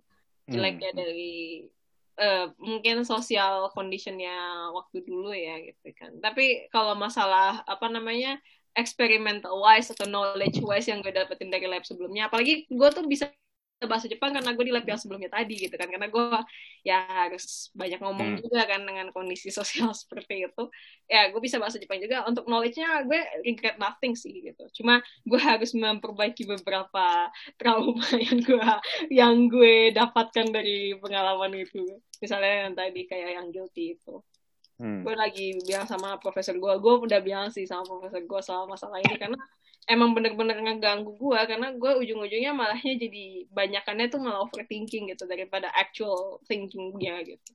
Ya sampai nah. dibilangin sama profesor gue kayak you don't have to worry about things like that kayak gitu-gitu. Ya, that's bener-bener nonsense kayak gitu. Ya benar. Wah, buset. Ya benar, cuma ya ya benar coba kayak seperti bilang nonsense mantap ya, juga. Nah, bukan mungkin bukan sekarang gitu, gue butuh effort ekstra sih di bagian itu sepertinya. Ya, ya. Nah, ngerasa tersesat gak, Kak, di biochem atau sekarang di matbio? Kayak, waduh kayaknya, kayak tadi kan di biochem gak cocoknya tuh baru ngerasanya pas master gitu kan. Sebelum-sebelumnya ngerasa cocok-cocok aja. Nah itu lucunya gue pernah bilang sama teman gue juga yang pindah jurusan dari computer science ke math kayak gue nih. Gue gitu Google nih, kayak Uh, kenapa kita baru math-nya sekarang ya gitu kan. Sekarang dia sangkatan, dia sangkatan di bawah gue sih, lagi dokter juga. Dan sebelumnya hmm. dia dia berhasil pindah pas master math-nya. Tapi ah. undergrad-nya itu dia sampai ketinggalan dua tahun gara-gara lab-nya nggak beres lah gitu. Jadi alasan dia buat pindah jurusan juga karena lab-nya tuh nggak beres. Tapi maksudnya lab gue itu kayak tadi, tapi at least gue masih diurusin cuy gitu kan. Gue lulus dengan baik, ya gue dilepas dengan baik gitu. Gue pas lulus dikasih hadiah macam-macam. Ya intinya hubungan gue baik dengan lab lama. Kalau yang itu tuh kayak ah udahlah pokoknya. Ya intinya jangan sekali jangan sekali-sekali lo masuk sana, intinya begitu advice-nya untuk lab yang teman gue satu ini. Terus gue bilang kayak eh kenapa ya kita baru masuk math sekarang, kenapa kita nggak dari S satu aja di math. Terus dia bilang ke gue kayak gini, bayangin kita tuh lagi S, bayangin kita lagi S satu tahun pertama, kita dikasih macam-macam kelas tuh aljabar lah inilah itulah, lo pilih mana belajar itu di kelas atau party. Gue bilang parti sih, gue mikir ya udah kalau gitu nggak ada bedanya, lo mau S satu apa jurusannya juga lo ujung-ujungnya parti katanya gitu. Jadi gue kayak ah ya udahlah gak usah nyesel, gak nyesel-nyesel banget sih gue ujung-ujungnya gitu. Meskipun ya teman gue yang math S satunya math mungkin lebih backgroundnya lebih solid gitu kan. Cuma kan hmm. kayaknya sih ya dari yang gue lihat orang juga mulai lebih ngerti apa yang mereka mau ya ketika menginjak usia sekitaran mau S dua gitu. Hmm. Hmm, jadi beberapa mungkin orang yang tiba-tiba yang ngerasa kayak suka salah jurusan itu kan biasanya nggak mungkin ngerasa di awal gitu kan, pasti ngerasanya di tengah-tengah gitu, biasanya early twenties gitu kan. Nah baru ngerasa wah gue salah jurusan gitu. Nah, tapi kalau di awal-awal lo nggak bakal sadar sih menurut gue. Jadi ya uh, dimanapun lo jurusan lo berada sekarang, lo masih ada S dua untuk mencuci jasa lo gitu. Kayaknya kalau di matematika I T B justru baru awal jurusan langsung aduh kok milih matematika ya, ketemu aljabar linear kayak aduh kok ketemu ini, kok saya merasa salah jurusan, dikirain hitung-hitung doang kok ini proofing gitu. Hmm. Ya yang bagian proofing sih terutama lo pasti kayak buat apa gitu kan. Tapi menurut gue kayak yang proofing-proofingnya tuh it's a good thing to learn sih menurut gue. Gue yeah. juga sebenarnya personally gue masih struggling soal nyusun proof, nyusun apa, nyusun teorem gitu-gitu. Gue masih struggling banget sih, masih harus sensei gue yang Uh, ngediktein gitu kan, sampai harus nyiapin banget ya, meskipun disuruh gue nulis dulu awalnya sendiri, nanti ujung-ujungnya tuh semuanya bakal sensei gue yang nulis ulang gitu kan, harus down lagi kan gue, ya gue tidak bisa gitu gue, uh, gitu sih. Cuma ya kalau bedanya kalau misal lo S satunya kan lo mendapatkan penget- mendapatkan pendidikan itu kan ya, kalau gue kan yeah. gak dapet gitu ya, meskipun ujungnya yeah, yeah. bakal tetap hidup di kelas dan party gitu kan, tapi Uh, tetap sih beda sih apa yang lo dapetin juga gitu. Hmm. Nah, oh iya Kak, udah mulai disertasi Kak? Um, paper satu aja belum ada, gimana nih? Jadi, Jadi belum... minimal buat kelulusan tuh dua. Gue huh? satu masih on the way. Sensei gue sampai bilang kau kerjanya lambat ya Pak. Eh, gimana ya mau kerjaan gue lambat gitu kan ya. Ya gitu deh gitu. Coba ya. Hmm, sensei profesor gue lagi mengusahakan sih juga, gue dan profesor gue lagi mengusahakan ya gimana caranya supaya ya paling nggak tepat waktu gitu, buat satu publish satu submitted gitu ya, paling nggak kalau bisa kayak gitu udah lebih tenang sih ya, mau sensei gue dan gue aja bisa lebih tenang gitu. Jadi belum ya? Disertasi belum. Jadi disertasi belum, meskipun sensei gue bilang kamu harus mulai banyak baca paper dan mulai tulis-tulis dari sekarang supaya kamu tidak kelabakan nantinya ketika harus menulis disertasi. Hmm, gue udah ada rencana mau nulis apa? Atau yang sekarang lagi dikerjain apa nih? Tentang apa gitu? Uh, yang sekarang lagi gue kerjain itu mathematical modeling for disease spread. Jadi sebenarnya gue dapet topik juga ke COVID. Sebelum COVID gue sangat sering gak ada topik gue. Iya, asli sebelum COVID gue nggak tahu mau ngerjain apa. Tapi pas ada COVID gue langsung bilang sensei saya mau kerjain kayak gini. Gitu. Ya bagus gitu. Gue langsung dapet dapet ininya sih, dapet uh, topiknya. Itu gue pakai probabilistic model, jadinya kayak probability lo kena uh, lo ketularan di luar rumah sama ber- pas lo berada di lingkungan private lo gitu, lagi di kompleks apa di main rumah tetangga yang gitu-gitu ya, versus kalau misalnya lo di tempat kerja atau di tempat makan yang umum gitu, dan juga dengan periode waktu mana yang lebih lo uh, apa namanya jumlah waktunya mana yang lo gunakan rasio ya apa sih proporsi ya proporsi waktu mana yang lebih besar lo pakai gitu kan, dengan keadaan sanitasi, dengan parameter keadaan apa namanya kesadaran lingkungan akan kebersihan dan penularan penyakit dan lain sebagainya gitu, lo jadiin parameter. Nanti gimana supaya keadaan sosial seperti apa yang membuat expected number of new cases of infection bisa paling rendah gitu. Saya kayak di Indonesia sekarang. Uh, sebenarnya riset gue juga nggak bisa dipakai buat COVID langsung gitu kan, karena kita juga nggak tahu mau nge-set value parameternya gimana kan untuk COVID, nah, jadi nggak ya. Bisa terlalu um, ini ya gegabah gitu kan. Itu warningnya selalu yang kata sensei gue harus selalu gue katakan di setiap pembukaan kalau gue mau presentasi soal riset riset gue gitu, selalu harus kasih disclaimer nggak boleh gegabah untuk Uh, apa namanya ngejudge situasi yang sekarang gitu. Tapi misalnya ya kita bisa kira-kira aja dong. Maksudnya ini kan juga bukan yeah. forum, forum apa ya formal ya. Ya misalnya kayak di Indo. Jadi gue pakai parameter ada dua yang paling utama. Uh, berapa apa namanya proporsi orang yang aktif yang suka kesana kemari ya secara sosial, sama proporsi orang yang yang stay at home aja. Terus itu parameter pertama. Parameter kedua itu berapa lama waktu yang dihabiskan di luar sama yang dihabiskan di rumah. Misalnya kayak tuh pembatasan waktu makan di luar cuma dua puluh menit. Gitu. Ah, itu dia. Nah, itu hmm. uh, masuk parameter gue yang kedua. Kalau yang parameter gue pertama tuh lockdown sama P P K M. Misalnya kayak gitu. Nah, gue masih, gue modelnya udah jadi. Sama gue lagi nganalisis uh, dependensinya sama parameter. Jadi gue masih belum bisa memberikan result yang bisa dianalisis secara sosial gitu kan.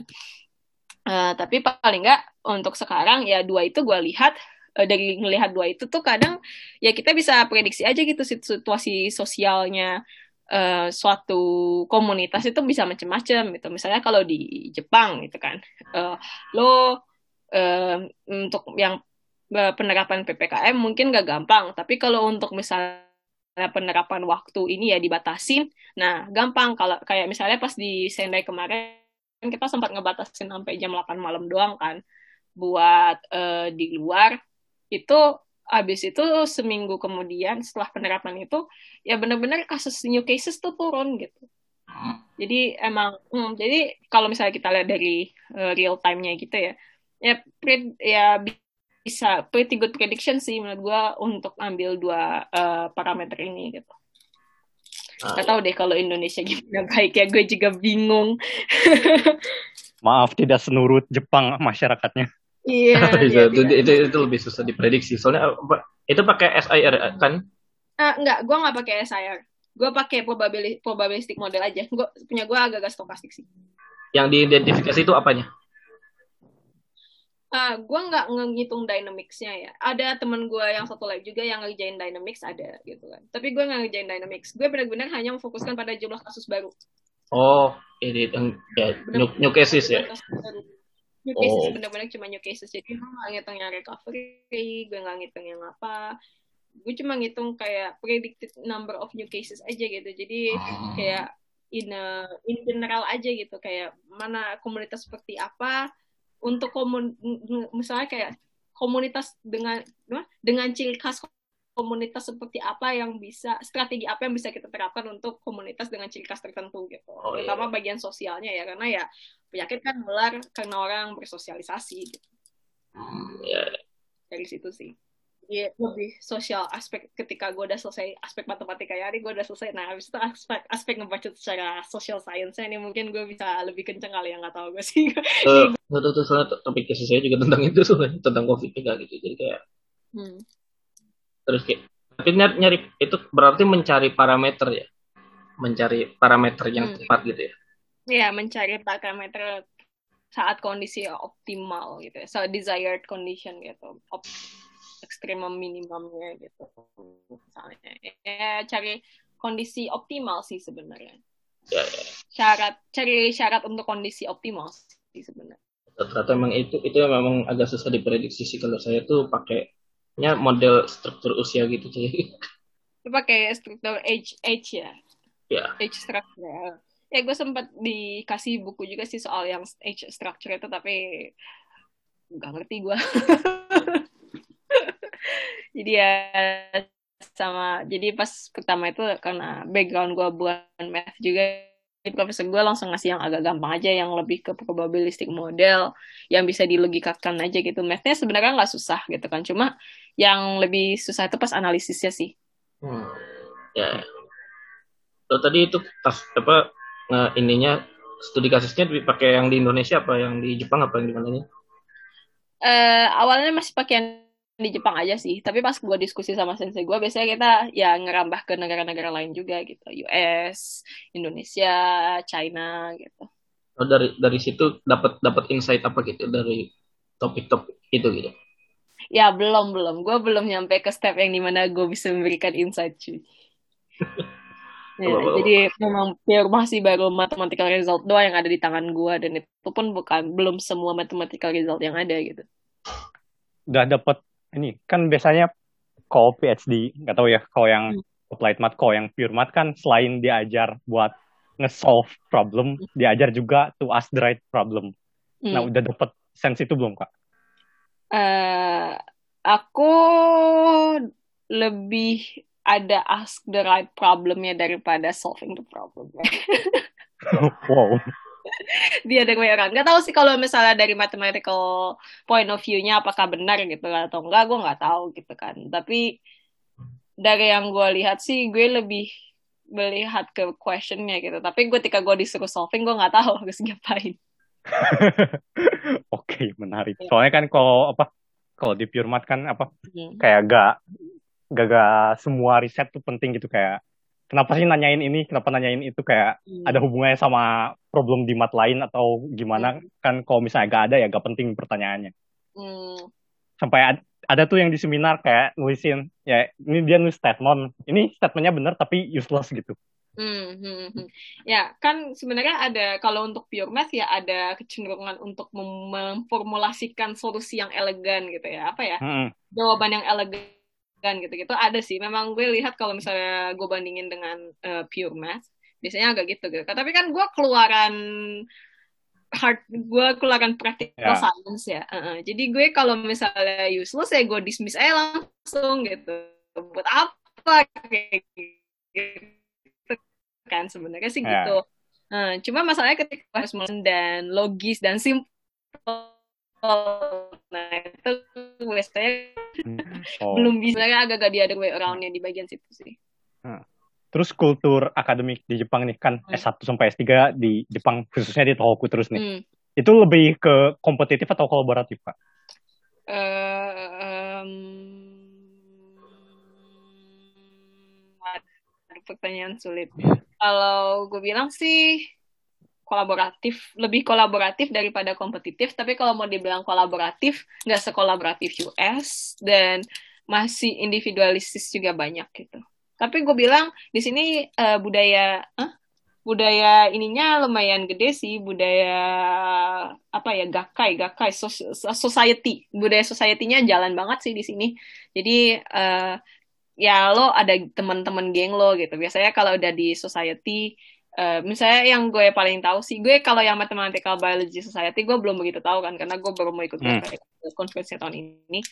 Kalau yang di Bayuk dulu itu kan uh, di gue kan dulu ikutan uh, Japanese Society of Protein Science kan. Nah itu sensei gue punya geng sendiri, terus nanti gengnya itu nanti dikenalin, oh ini anaknya yang ini ini ini ini, senseinya yang ini ini ini. Kadang anaknya suka main ke uh, apa namanya, anak sensei itu suka datang ke apa lab gue buat eksperimen, pinjam alat ya gitu-gitu kayak uh, ya, ya intinya lo kayak punya geng sendiri gitu deh di conference lo gitu.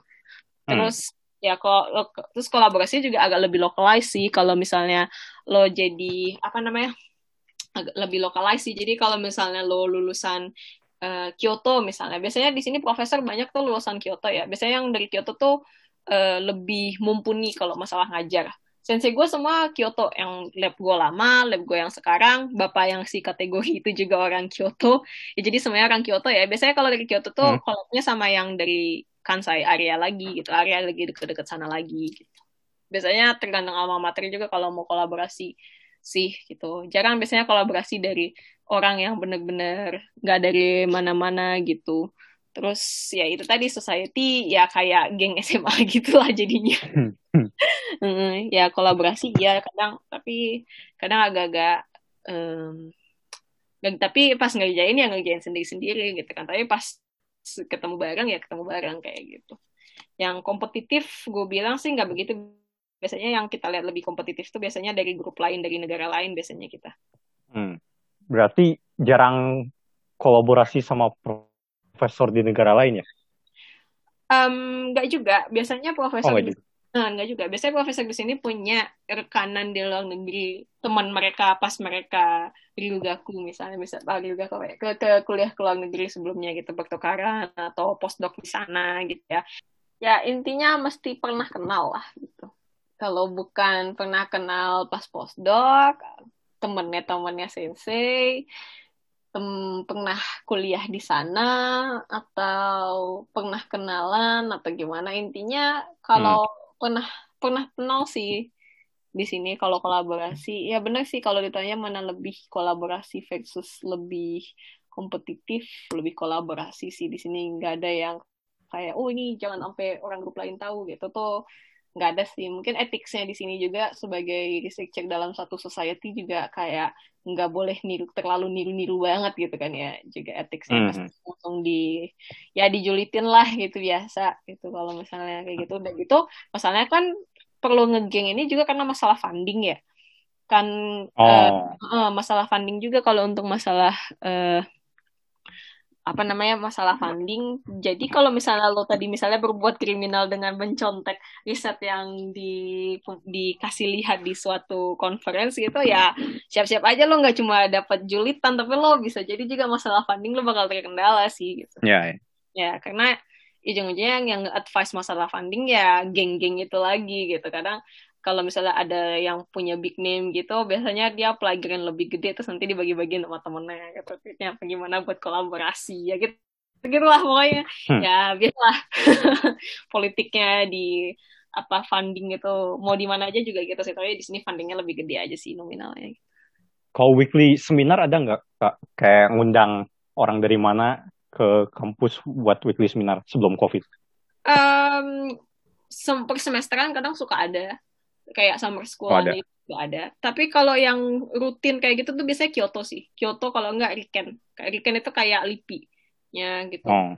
Hmm, biasanya itu sih yang makanya tadi gue bilang yang culture riset yang benar-benar gue acungin jempol, yang benar-benar menurut gue adalah keren itu Kyoto sih. Hmm. Soalnya ya jarang, sekarang saya jarang lihat matematikawan Jepang gitu. Kayak yeah. kolaborasi sama mana-mana. Soalnya yeah. kan biasanya kan dapat kolaborator tuh Uh, ya satu yang tadi apa teman-teman udah kenal, entah di postdoc, entah di P H D, entah apa, terus ya conference sama weekly seminar biasanya. Hmm. I see. Ya soalnya kan masalah uh, di sini juga um, pada milih untuk kolaborasi dengan sama lokal juga kali ya. Jadi sama ya, juga makanya. ngomong ngomong juga lebih gampang. Ya meskipun ada juga kolaborator dari luar. Biasanya kalau di Tohoku yang aku kenal biasanya pada punya kolaborator tuh dari Eropa sih. Oh. Hmm, yang Eropa hmm. banyak. Iya. Yeah. Hmm. Yang lab gue sebelumnya tuh Itali, terus lab gue yang sekarang juga Itali gitu. nggak tahu pada hmm. banyak for some reason banyak Itali tuh, nggak tahu kalau misalnya lo ntar si Lawrence ya, lo kan mau lanjut di Itali ya, kemungkinan hmm. besar lo bakal lo bakal ketemu banyak kolaborator Jepang sih. Hmm, menarik. Nah, kita sekarang kita bahas ya seputar kehidupan di Jepang aja ya. Sebenarnya mungkin aku sempat kepikiran ini ke, buat nanya ke Bu Prita, cuman lupa waktu itu. Boleh, ini kan mereka sebagai Muslim ya. Hmm. Ini gimana? Ke, ap, apakah sulit mendapatkan makanan yang halal di sana? Dulu sih iya, tapi makin kesini makin banyak kok yang jualan halal. Kesadarannya makin tinggi sih, apalagi kan. Uh, Miyagi ya, gue kan lagi kalau misalnya lo di kota besar ya cincai lah gitu ya.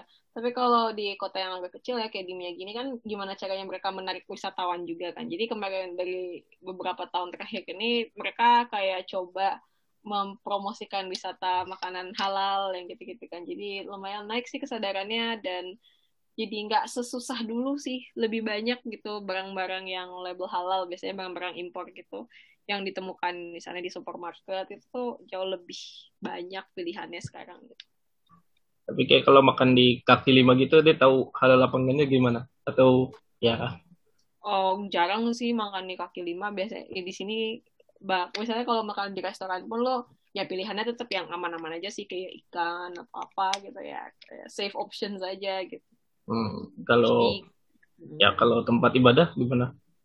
Ke tempat ibadah, masjid agak jauh sih ya dari sini. Udah gitu, masjid di sini tuh dikuasai sama orang-orang dari Asia Barat.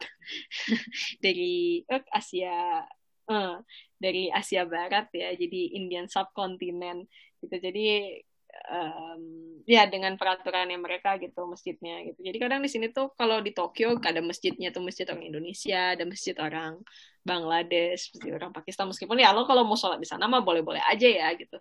Cuma kayak how they run the whole thing itu according to their rules gitu. Kalau di sini masjidnya ya juga masjid orang Indian subcontinent gitu. Dan agak jauh, jadi ya misalnya kayak uh, untuk yang ke masjid sekarang bolehnya yang cowok doang atau gimana kayak gitu-gitu. Hmm. Terus yang terus bener gak kayak apa? Orang Jepang katanya bisa kerja enam belas jam sehari kayak gitu. Terus kayak kalau telat di kereta itu bakal dapet ini apa kayak karcis permintaan maaf gitu-gitu. Uh, kalau itu gue belum pernah lihat sih. Biasanya kalau Tokyo gitu-gitu ada kali ya. Gue sih belum pernah lihat. Cuma di sini jarang sih kayak kereta-kereta yang gitu-gitu uh, apa namanya telat gitu juga jarang sih sebenarnya. Tapi kalau misalnya kerja enam belas jam, nggak tahu kalau enam belas jam, kalau dua belas jam sih banyak. Gue juga di lab lama dua belas jam kok, dari jam sepuluh pagi sampai jam sepuluh malam. Terus kalau misalnya gue stay sampai malam lebih malam lagi bisa jadi enam belas jam juga sih gue kerja. Tapi kalau ditanya efisiensi sih gue no comment ya kalau itu ya. Yang ditanya durasi, kalau durasi sih gue bilang enam belas jam bisa gitu. Kalau efisiensi sih saya tidak tahu gitu. Sama yang yang paling kental mitosnya kan apa kalau misalnya ketinggalan tas di kereta besoknya masih aman tuh. Pernah gak kayak cerita gitu-gitu? Kalau barang-barang ketinggalan, H P jatuh gitu, gue juga pernah H P gue jatuh gitu-gitu. Kalau H P, dompet, laptop gitu tuh di sini nggak pernah dimaling. Yang dimaling itu biasanya payung, terus apalagi ya, barang-barang yang gampang-gampang hilang gitulah intinya. Hah? Kok payung sih? Kok payung? Payung kan, payung di sini kayak payung plastikan gitu loh, jadi kayak orang asal-asal aja ambil gitu. Jadi kalau misalnya oh. beli payung gitu tuh harus, kalau belum beli payung plastik murahan gitu lo harus nge-labelin itu supaya ketahuan punya lo gitu kan. Tapi kalau yang kayak gitu biasanya suka hilang gitu. Tapi kalau barang-barang yang menunjukkan identitas lo gitu tuh biasanya jarang hilang, kayak apa dompet, laptop, H P kan itu udah jatuhnya udah nunjukin identitas kan, kalau dicari juga gampang gitu. Hmm. Nah, terus Ngeken nih juga berkegiatan di P P I Jepang ya? Mm-mm. Nah, itu bisa dijelaskan itu komunitas apa gitu, lalu ke, di, kegiatannya apa aja? Hmm. Sebenarnya nggak cuma di Jepang doang ya, jadi e, mau lo di negara manapun tuh ada P P I gitu, Persatuan Pelajar Indonesia di Jepang. Ya namanya asalnya juga orang Indonesia kan sukanya guyup ya. Yeah. Mau lo dimanapun lo berada, lo mau mau jadi pelajar, mau pekerja, pasti lo punya, pasti ada aja perkumpulannya gitu ya. Hmm. Jadi kayak P P I juga salah satunya. Jadi perkumpulan pelajar sih sebenarnya. Untuk kegiatan kita lebih banyak ke silaturahmi, ngobrol bareng gitu supaya ya makin dekat aja gitu selama kita berada di sini gitu kan. Komunikasi apa namanya, forum komunikasi gitu, kalau ada apa-apa. Biasanya kan kalau di Jepang suka tiba-tiba gempa ya, yang gitu-gitu kan. Ya jadi emang nah. Berjaga keselamatan bersama juga biasanya kita itu pakai wadahnya P P I gitu. Budaya biasanya juga kadang suka pakai P P I ya. Ya ada apa namanya pertunjukan seni gitu atau acara bareng-bareng, festival-festival gitu kan, suka bikin kayak gitu ya dulu sih sebelum hmm. COVID. Sekarang sejak COVID ya lebih banyak ke fokusnya internal aja gitu, teman-teman hmm. pada sehat sehatnya gitu gitu. Nah terus kenapa memutuskan jadi ketua nih kak? Aduh, gue sebenarnya jadi tumbal waktu itu. Tidak kuduga, kebanyakan sih begitu ya.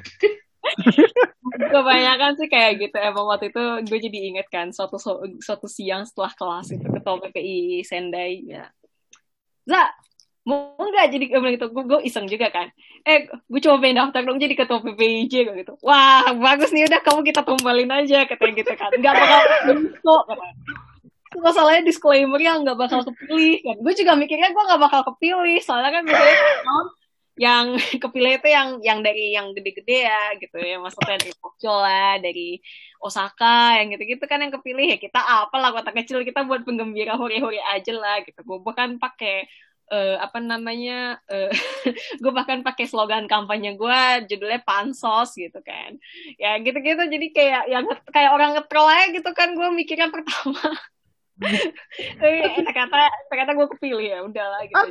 Jadi laksanakan dengan sebaik-baiknya. Aduh, ini memang bener kata tamu kita minggu kemarin. Makanannya apapun, minumannya Tuhan ludah sendiri.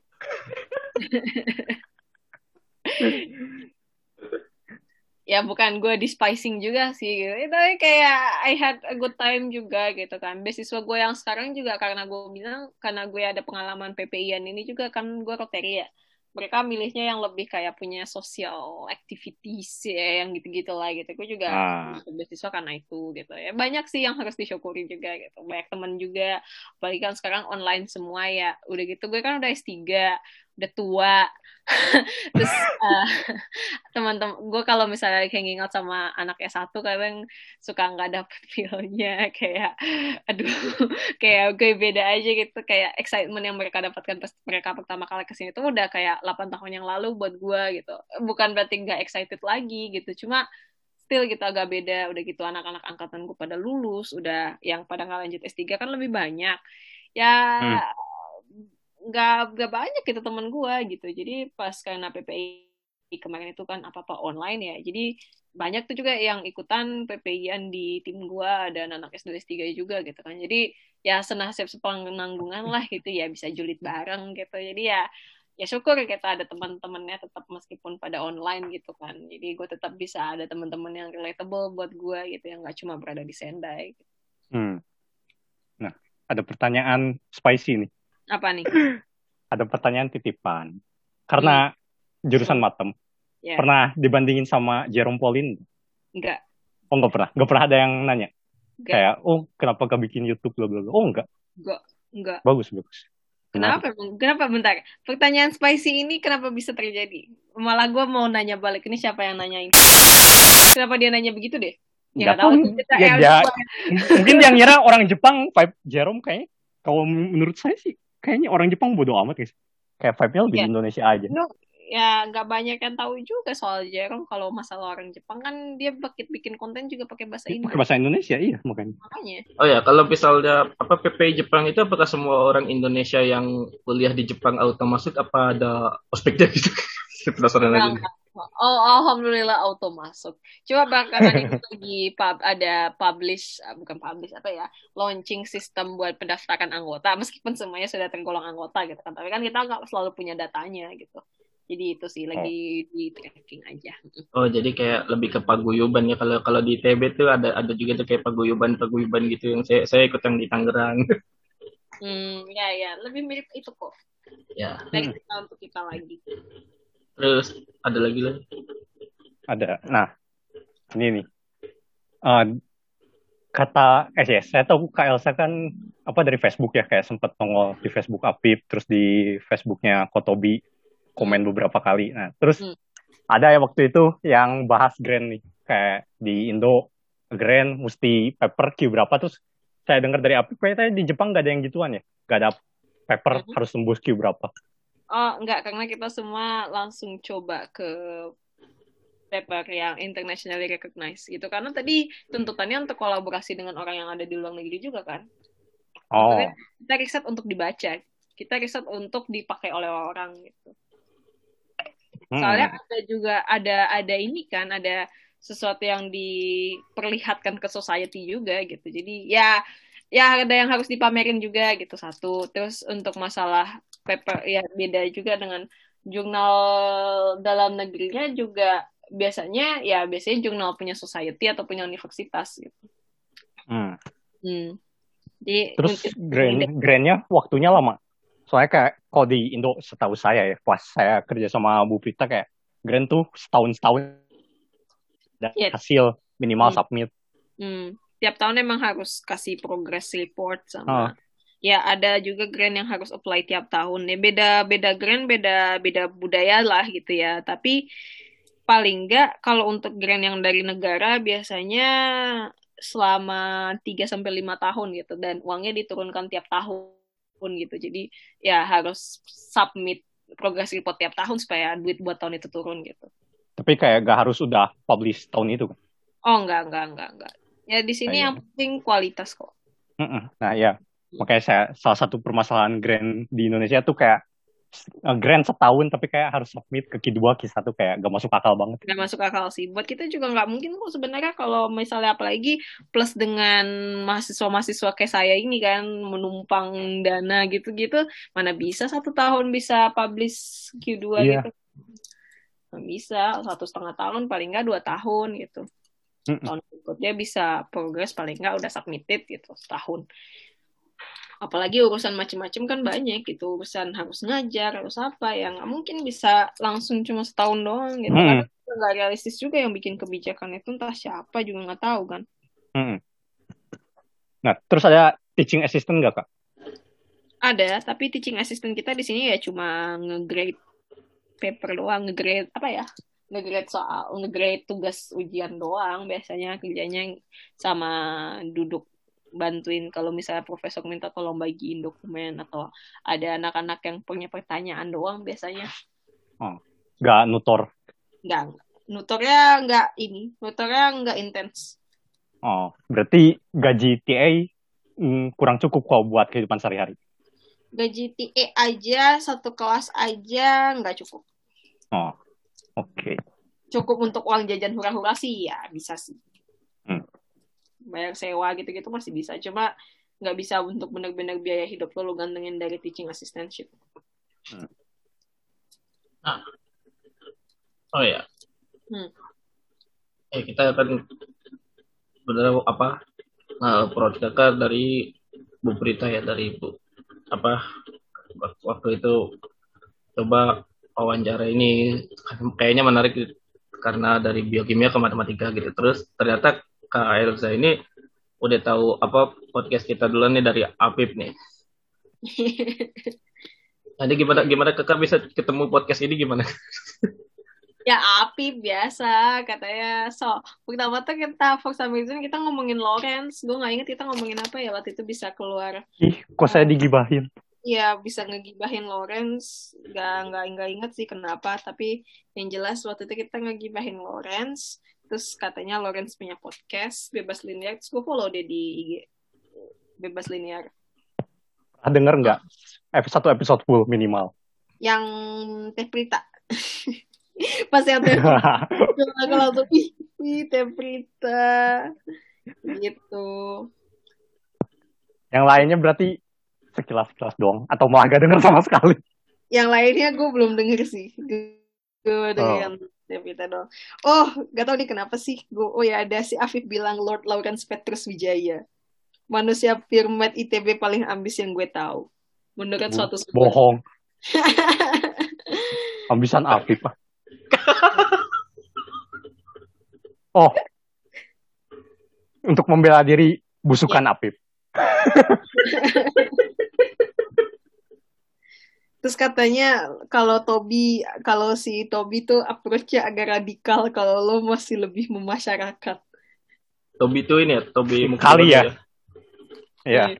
Gue ngeliatnya oh. kalau gak biasa baca tul- tulisannya Tobi lo bisa kebakaran jenggot tiap bentar sih menurut gue. Kita undang lo, gimana lo? Kita, nah, kita undang Tobi, lu, lu pada undang Tobi aja next. Kita kita persilakan ngeren di sini. Entah gue tahan tanggal ngedengernya. Sama kalau nggak Pak Bara tuh pemerhati pendidikan. Ah itu mau di YouTube tuh. Ah itu Pak kita Bara. Pengen tuh. Ya kalau Pak Bara bisa lo publish dua-duanya podcast bisa. Iya gitu. Podcast ya di YouTube ya. Hmm. Ya. Rencananya gitu. Yang mau berkualitas sih gue saranin itu si si Tobi sih. Yang denger kebakaran jenggot semua nanti tapi nggak apa-apa biar naik hadir. Tapi ya berarti yang lain belum belum ada yang dengerin belum belum tapi kalau misalnya apa tapi kalau kalau podcast lain mungkin suka dengerin podcast apa gitu atau dengerinnya uh... apa. Dulu gue sempat suka dengerin podcast Osaka Radio. Bahasa Jepang. Bahasa Jepang tapi iya. Isinya bahasa apa? Bahasa bahas ya kehidupan keseharian rakyat jelata aja sih. Oh. Enggak hmm, begitu sama Jorogen Jorogen sama Deddy Corbuzier masuk podcast gak? Oh itu mah itu kita bisa bilang masuk sih. Uh, Ya, sekali-sekali lah kalau Dedi, kalau misalnya ada yang kontroversial gitu, yang gosipnya lagi hot gitu, nah itu kadang gue suka pantengin sih. Tapi kalau dari, apa, yang yang episode Bu Berita itu, kesannya gimana? Apakah masih ada sesuatu yang kurang dari cara ngomong atau bagaimana? Sebenarnya menurut gue sih, podcast lo pada tuh fine ya, uh, lumayan asik sih sebenarnya ya.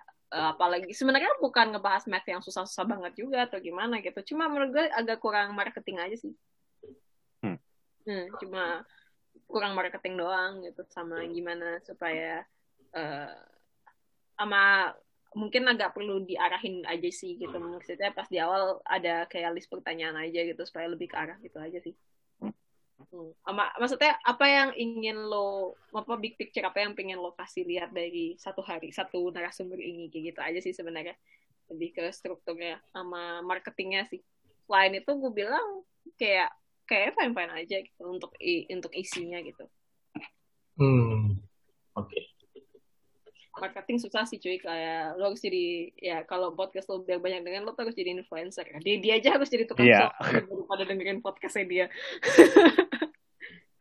Eh lu pada ada yang jadi influencer dong, Lawrence tuh bisa tuh jadi. Kagak mau.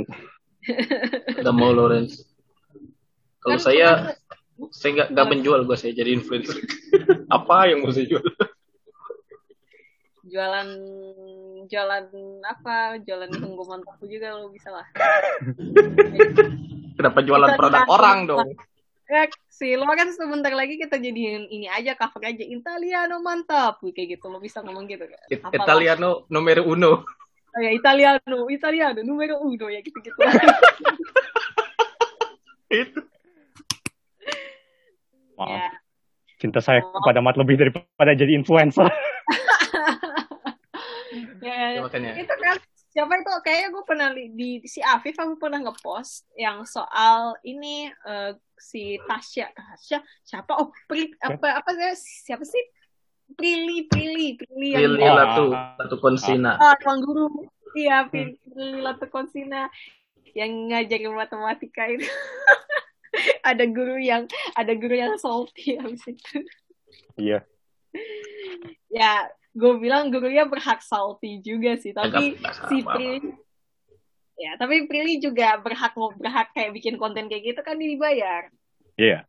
Yeah. Hmm. Jadi menurut gue gak ada yang salah sih, tapi emang realitanya kayak gitu. Tuh, lo minta tolong Prilly aja langsung pengiklanin podcast Bebas Linear. Duitnya berapa? Duit, aduh. Gila. Ya, itulah. Gak tahu kenapa yang kayak influencer. Ya, mungkin karena ini kali ya, average-nya orang juga. Maksudnya berapa banyak sih yang uh, uh, beneran yeah. mau tertarik sama matematika gitu kan. Juga hmm. marketnya sih ya dipikir-pikir juga. Iya benar, lebih ke marketing makanya. Uh, terus ada lagi loh. Hmm. Oh rencana abis lulus mau ngapain nih kak? Mau lanjut ah. postdoc atau kerja di mana? Kayaknya sementara mau kerja dulu sih gue. Sekolah mulu gue capek. Mau kerja mau menikmati penghasilan. Kerjanya apa? Di Tokyo. Gue lagi daftar coba consulting beberapa. Karena gue ngerjain modeling kan sama investment bank mungkin. Oh, di sana nerima P H D ya? Kayak kalau misalnya di Indo kan kayak P H D kayak udah mati gitu. Kayak langsung dosen, peneliti gitu. Makanya gue kerja di sini. Ngapain gue kerja di Indo kalau misalnya ujung-ujungnya karir gue malah bakal mentok. Nah. Hmm. Kalau kalau gue kemarin gue daftar yang buat ini. Uh, apa namanya yang consulting di sebuah firm itu. Mereka maunya, mereka menerima yang P H D sebagai mid-career, bukan sebagai fresh graduate. Jadi gue dapat keistimewaan tertentu waktu pas daftar itu juga. Dan mereka juga welcome banget dan katanya memang lagi butuh hire P H D gitu si firmnya ini. Dan firmnya kan sebenarnya multinational juga ya. Pas hmm. yang katanya yang di Indo, mereka mostly pinginnya nge-hire M B A seperti ya textbook aja gitu. Ah. Hmm, tapi di sini ya mau lo M B A mau enggak yang penting lo mecahin masalah oh, ya yang penting kerja lo beres gitu. Apalagi masalah kan sekarang enggak semuanya kalau masalah engineering, optimization gitu-gitu kan ya enggak berarti M B A doang yang bisa gimana ya orang M B A belum tentu bisa ngeberesin masalah itu juga kan. Meskipun hmm. manajemen consulting gitu ya, tapi kan banyak ininya juga gitu apa namanya tantangan yang dia harus dihadapi manajemen dari teknis juga kan. Nah, jadi makanya mereka lagi nyari P H D gitu. Okay. Tapi kalau misalnya gue sudah cukup kaya nantinya ah, pokoknya gue sudah puas berkarir kayak gue kemungkinan akan balik ke akademia gitu. Nggak tahu gue mungkin bakal ngotret lagi entah dalam bentuk apa ya gue, balik gue, ke kategori teori nggak tahu itu bisa jadi sih tapi nggak tahu kan gitu. Gak tau sih gue. Yang penting gue pertama gue pengen lulus dokter dulu gimana pun caranya supaya tahun depan gue bisa lulus. Oh tapi emang standarnya tiga tahun ya di sana?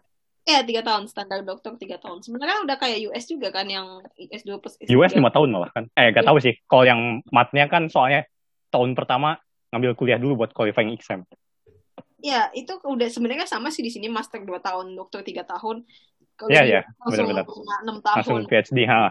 Uh, qualifying exam-nya ya kayak lo sidang S dua gitu. Ya, ha. Maksudnya sidang S dua itu adalah qualifying exam lo meskipun katanya di U S ya qualifying exam-nya lebih lebih setelah. Tanya, nah, iya. Temen gue yang di U C S F gitu. Atau temen gue yang di U, U, UC gitu kayak, uh, ya gitulah katanya qualifying exam. Oke, okay. Ada lagi Ki? Oh ya, pesan buat podcast ini dan pesan buat pendengar. Pesan buat podcast ini semoga yang semoga podcast ini makin banyak yang dengerin. Gua rasa minat matematika orang Indonesia itu perlu ditingkatkan dan ya tadi kan kayak udah gue benang udah bahas juga ya masalah mindset apa namanya framework thinking framework yang banyak yang butuh didapatkan juga gitu ya. Jadi gue pengen lebih banyak yang aware juga soal hal ini. Terus untuk itu untuk podcast ini dan pendengarnya gitu ya. Nah, untuk pendeng untuk podcast ini ya lanjutkan ya. Tadi gue juga udah eh, mungkin marketing aja kali ya yang oh. perlu ditingkatkan.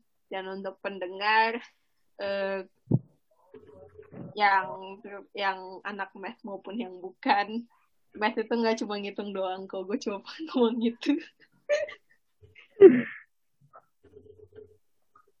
Sekian dari saya. Oke. Okay. Kita bisa bertemu di off, bertemu offline di lain kesempatan. Oke, okay, terima kasih Kak Elza. Ada lagi lo? Udah ya? Udah. Oke, okay, terima kasih Kak Elza sudah ber kesempatan apa hadir di podcast kami. Oh ya, di terakhir ini Kak Elza di dalam dalam bahasa Jepang ini, dengarkan podcast Bebas Linear di pemutar audio kesayangan Anda. Oh iya, eh eh eh tante yang namanya eh tuh bentar, apa dengarkan podcast Bebas Linear. Dengarkan podcast Bebas Linear di pemutar audio kesayangan Anda atau di mana? Di mana? Di Spotify. Di Spotify. Di Spotify. Uh, apa ini ya? Ini, ini. Dengarkan podcast Bebas Bebas Linear setiap setiap Selasa di Spotify. Ah, dengarkan. Apa? Lala bentar. Dengarkan, dengarkan. Podcast, apa, bebas podcast. Podcast Bebas Linear. Podcast Bebas Linear setiap, setiap Selasa. Setiap Selasa di Spotify. Di Spotify, di Spotify. Uh, Bebas Linear bentar. Linearly independent. Nah, kan? Jangan, jangan, ya. jangan. Podcast Bebas Linearnya nggak usah diterjemahin dong, jangan. hmm, gak lama bentar. Gue, gue lagi mencari apa yang tepat. Udah, boleh. Oke. Okay. Podcast Bebas Linear, zehi kite kudasai. Maishu kayobi Spotify de okuri itashimasu. Eh, terima kasih. Mantap. Mantap, mantap, mantap, mantap. Ya, sekian episode kita kali ini. Sampai jumpa di episode berikutnya. Sayonara, goodbye. Bye.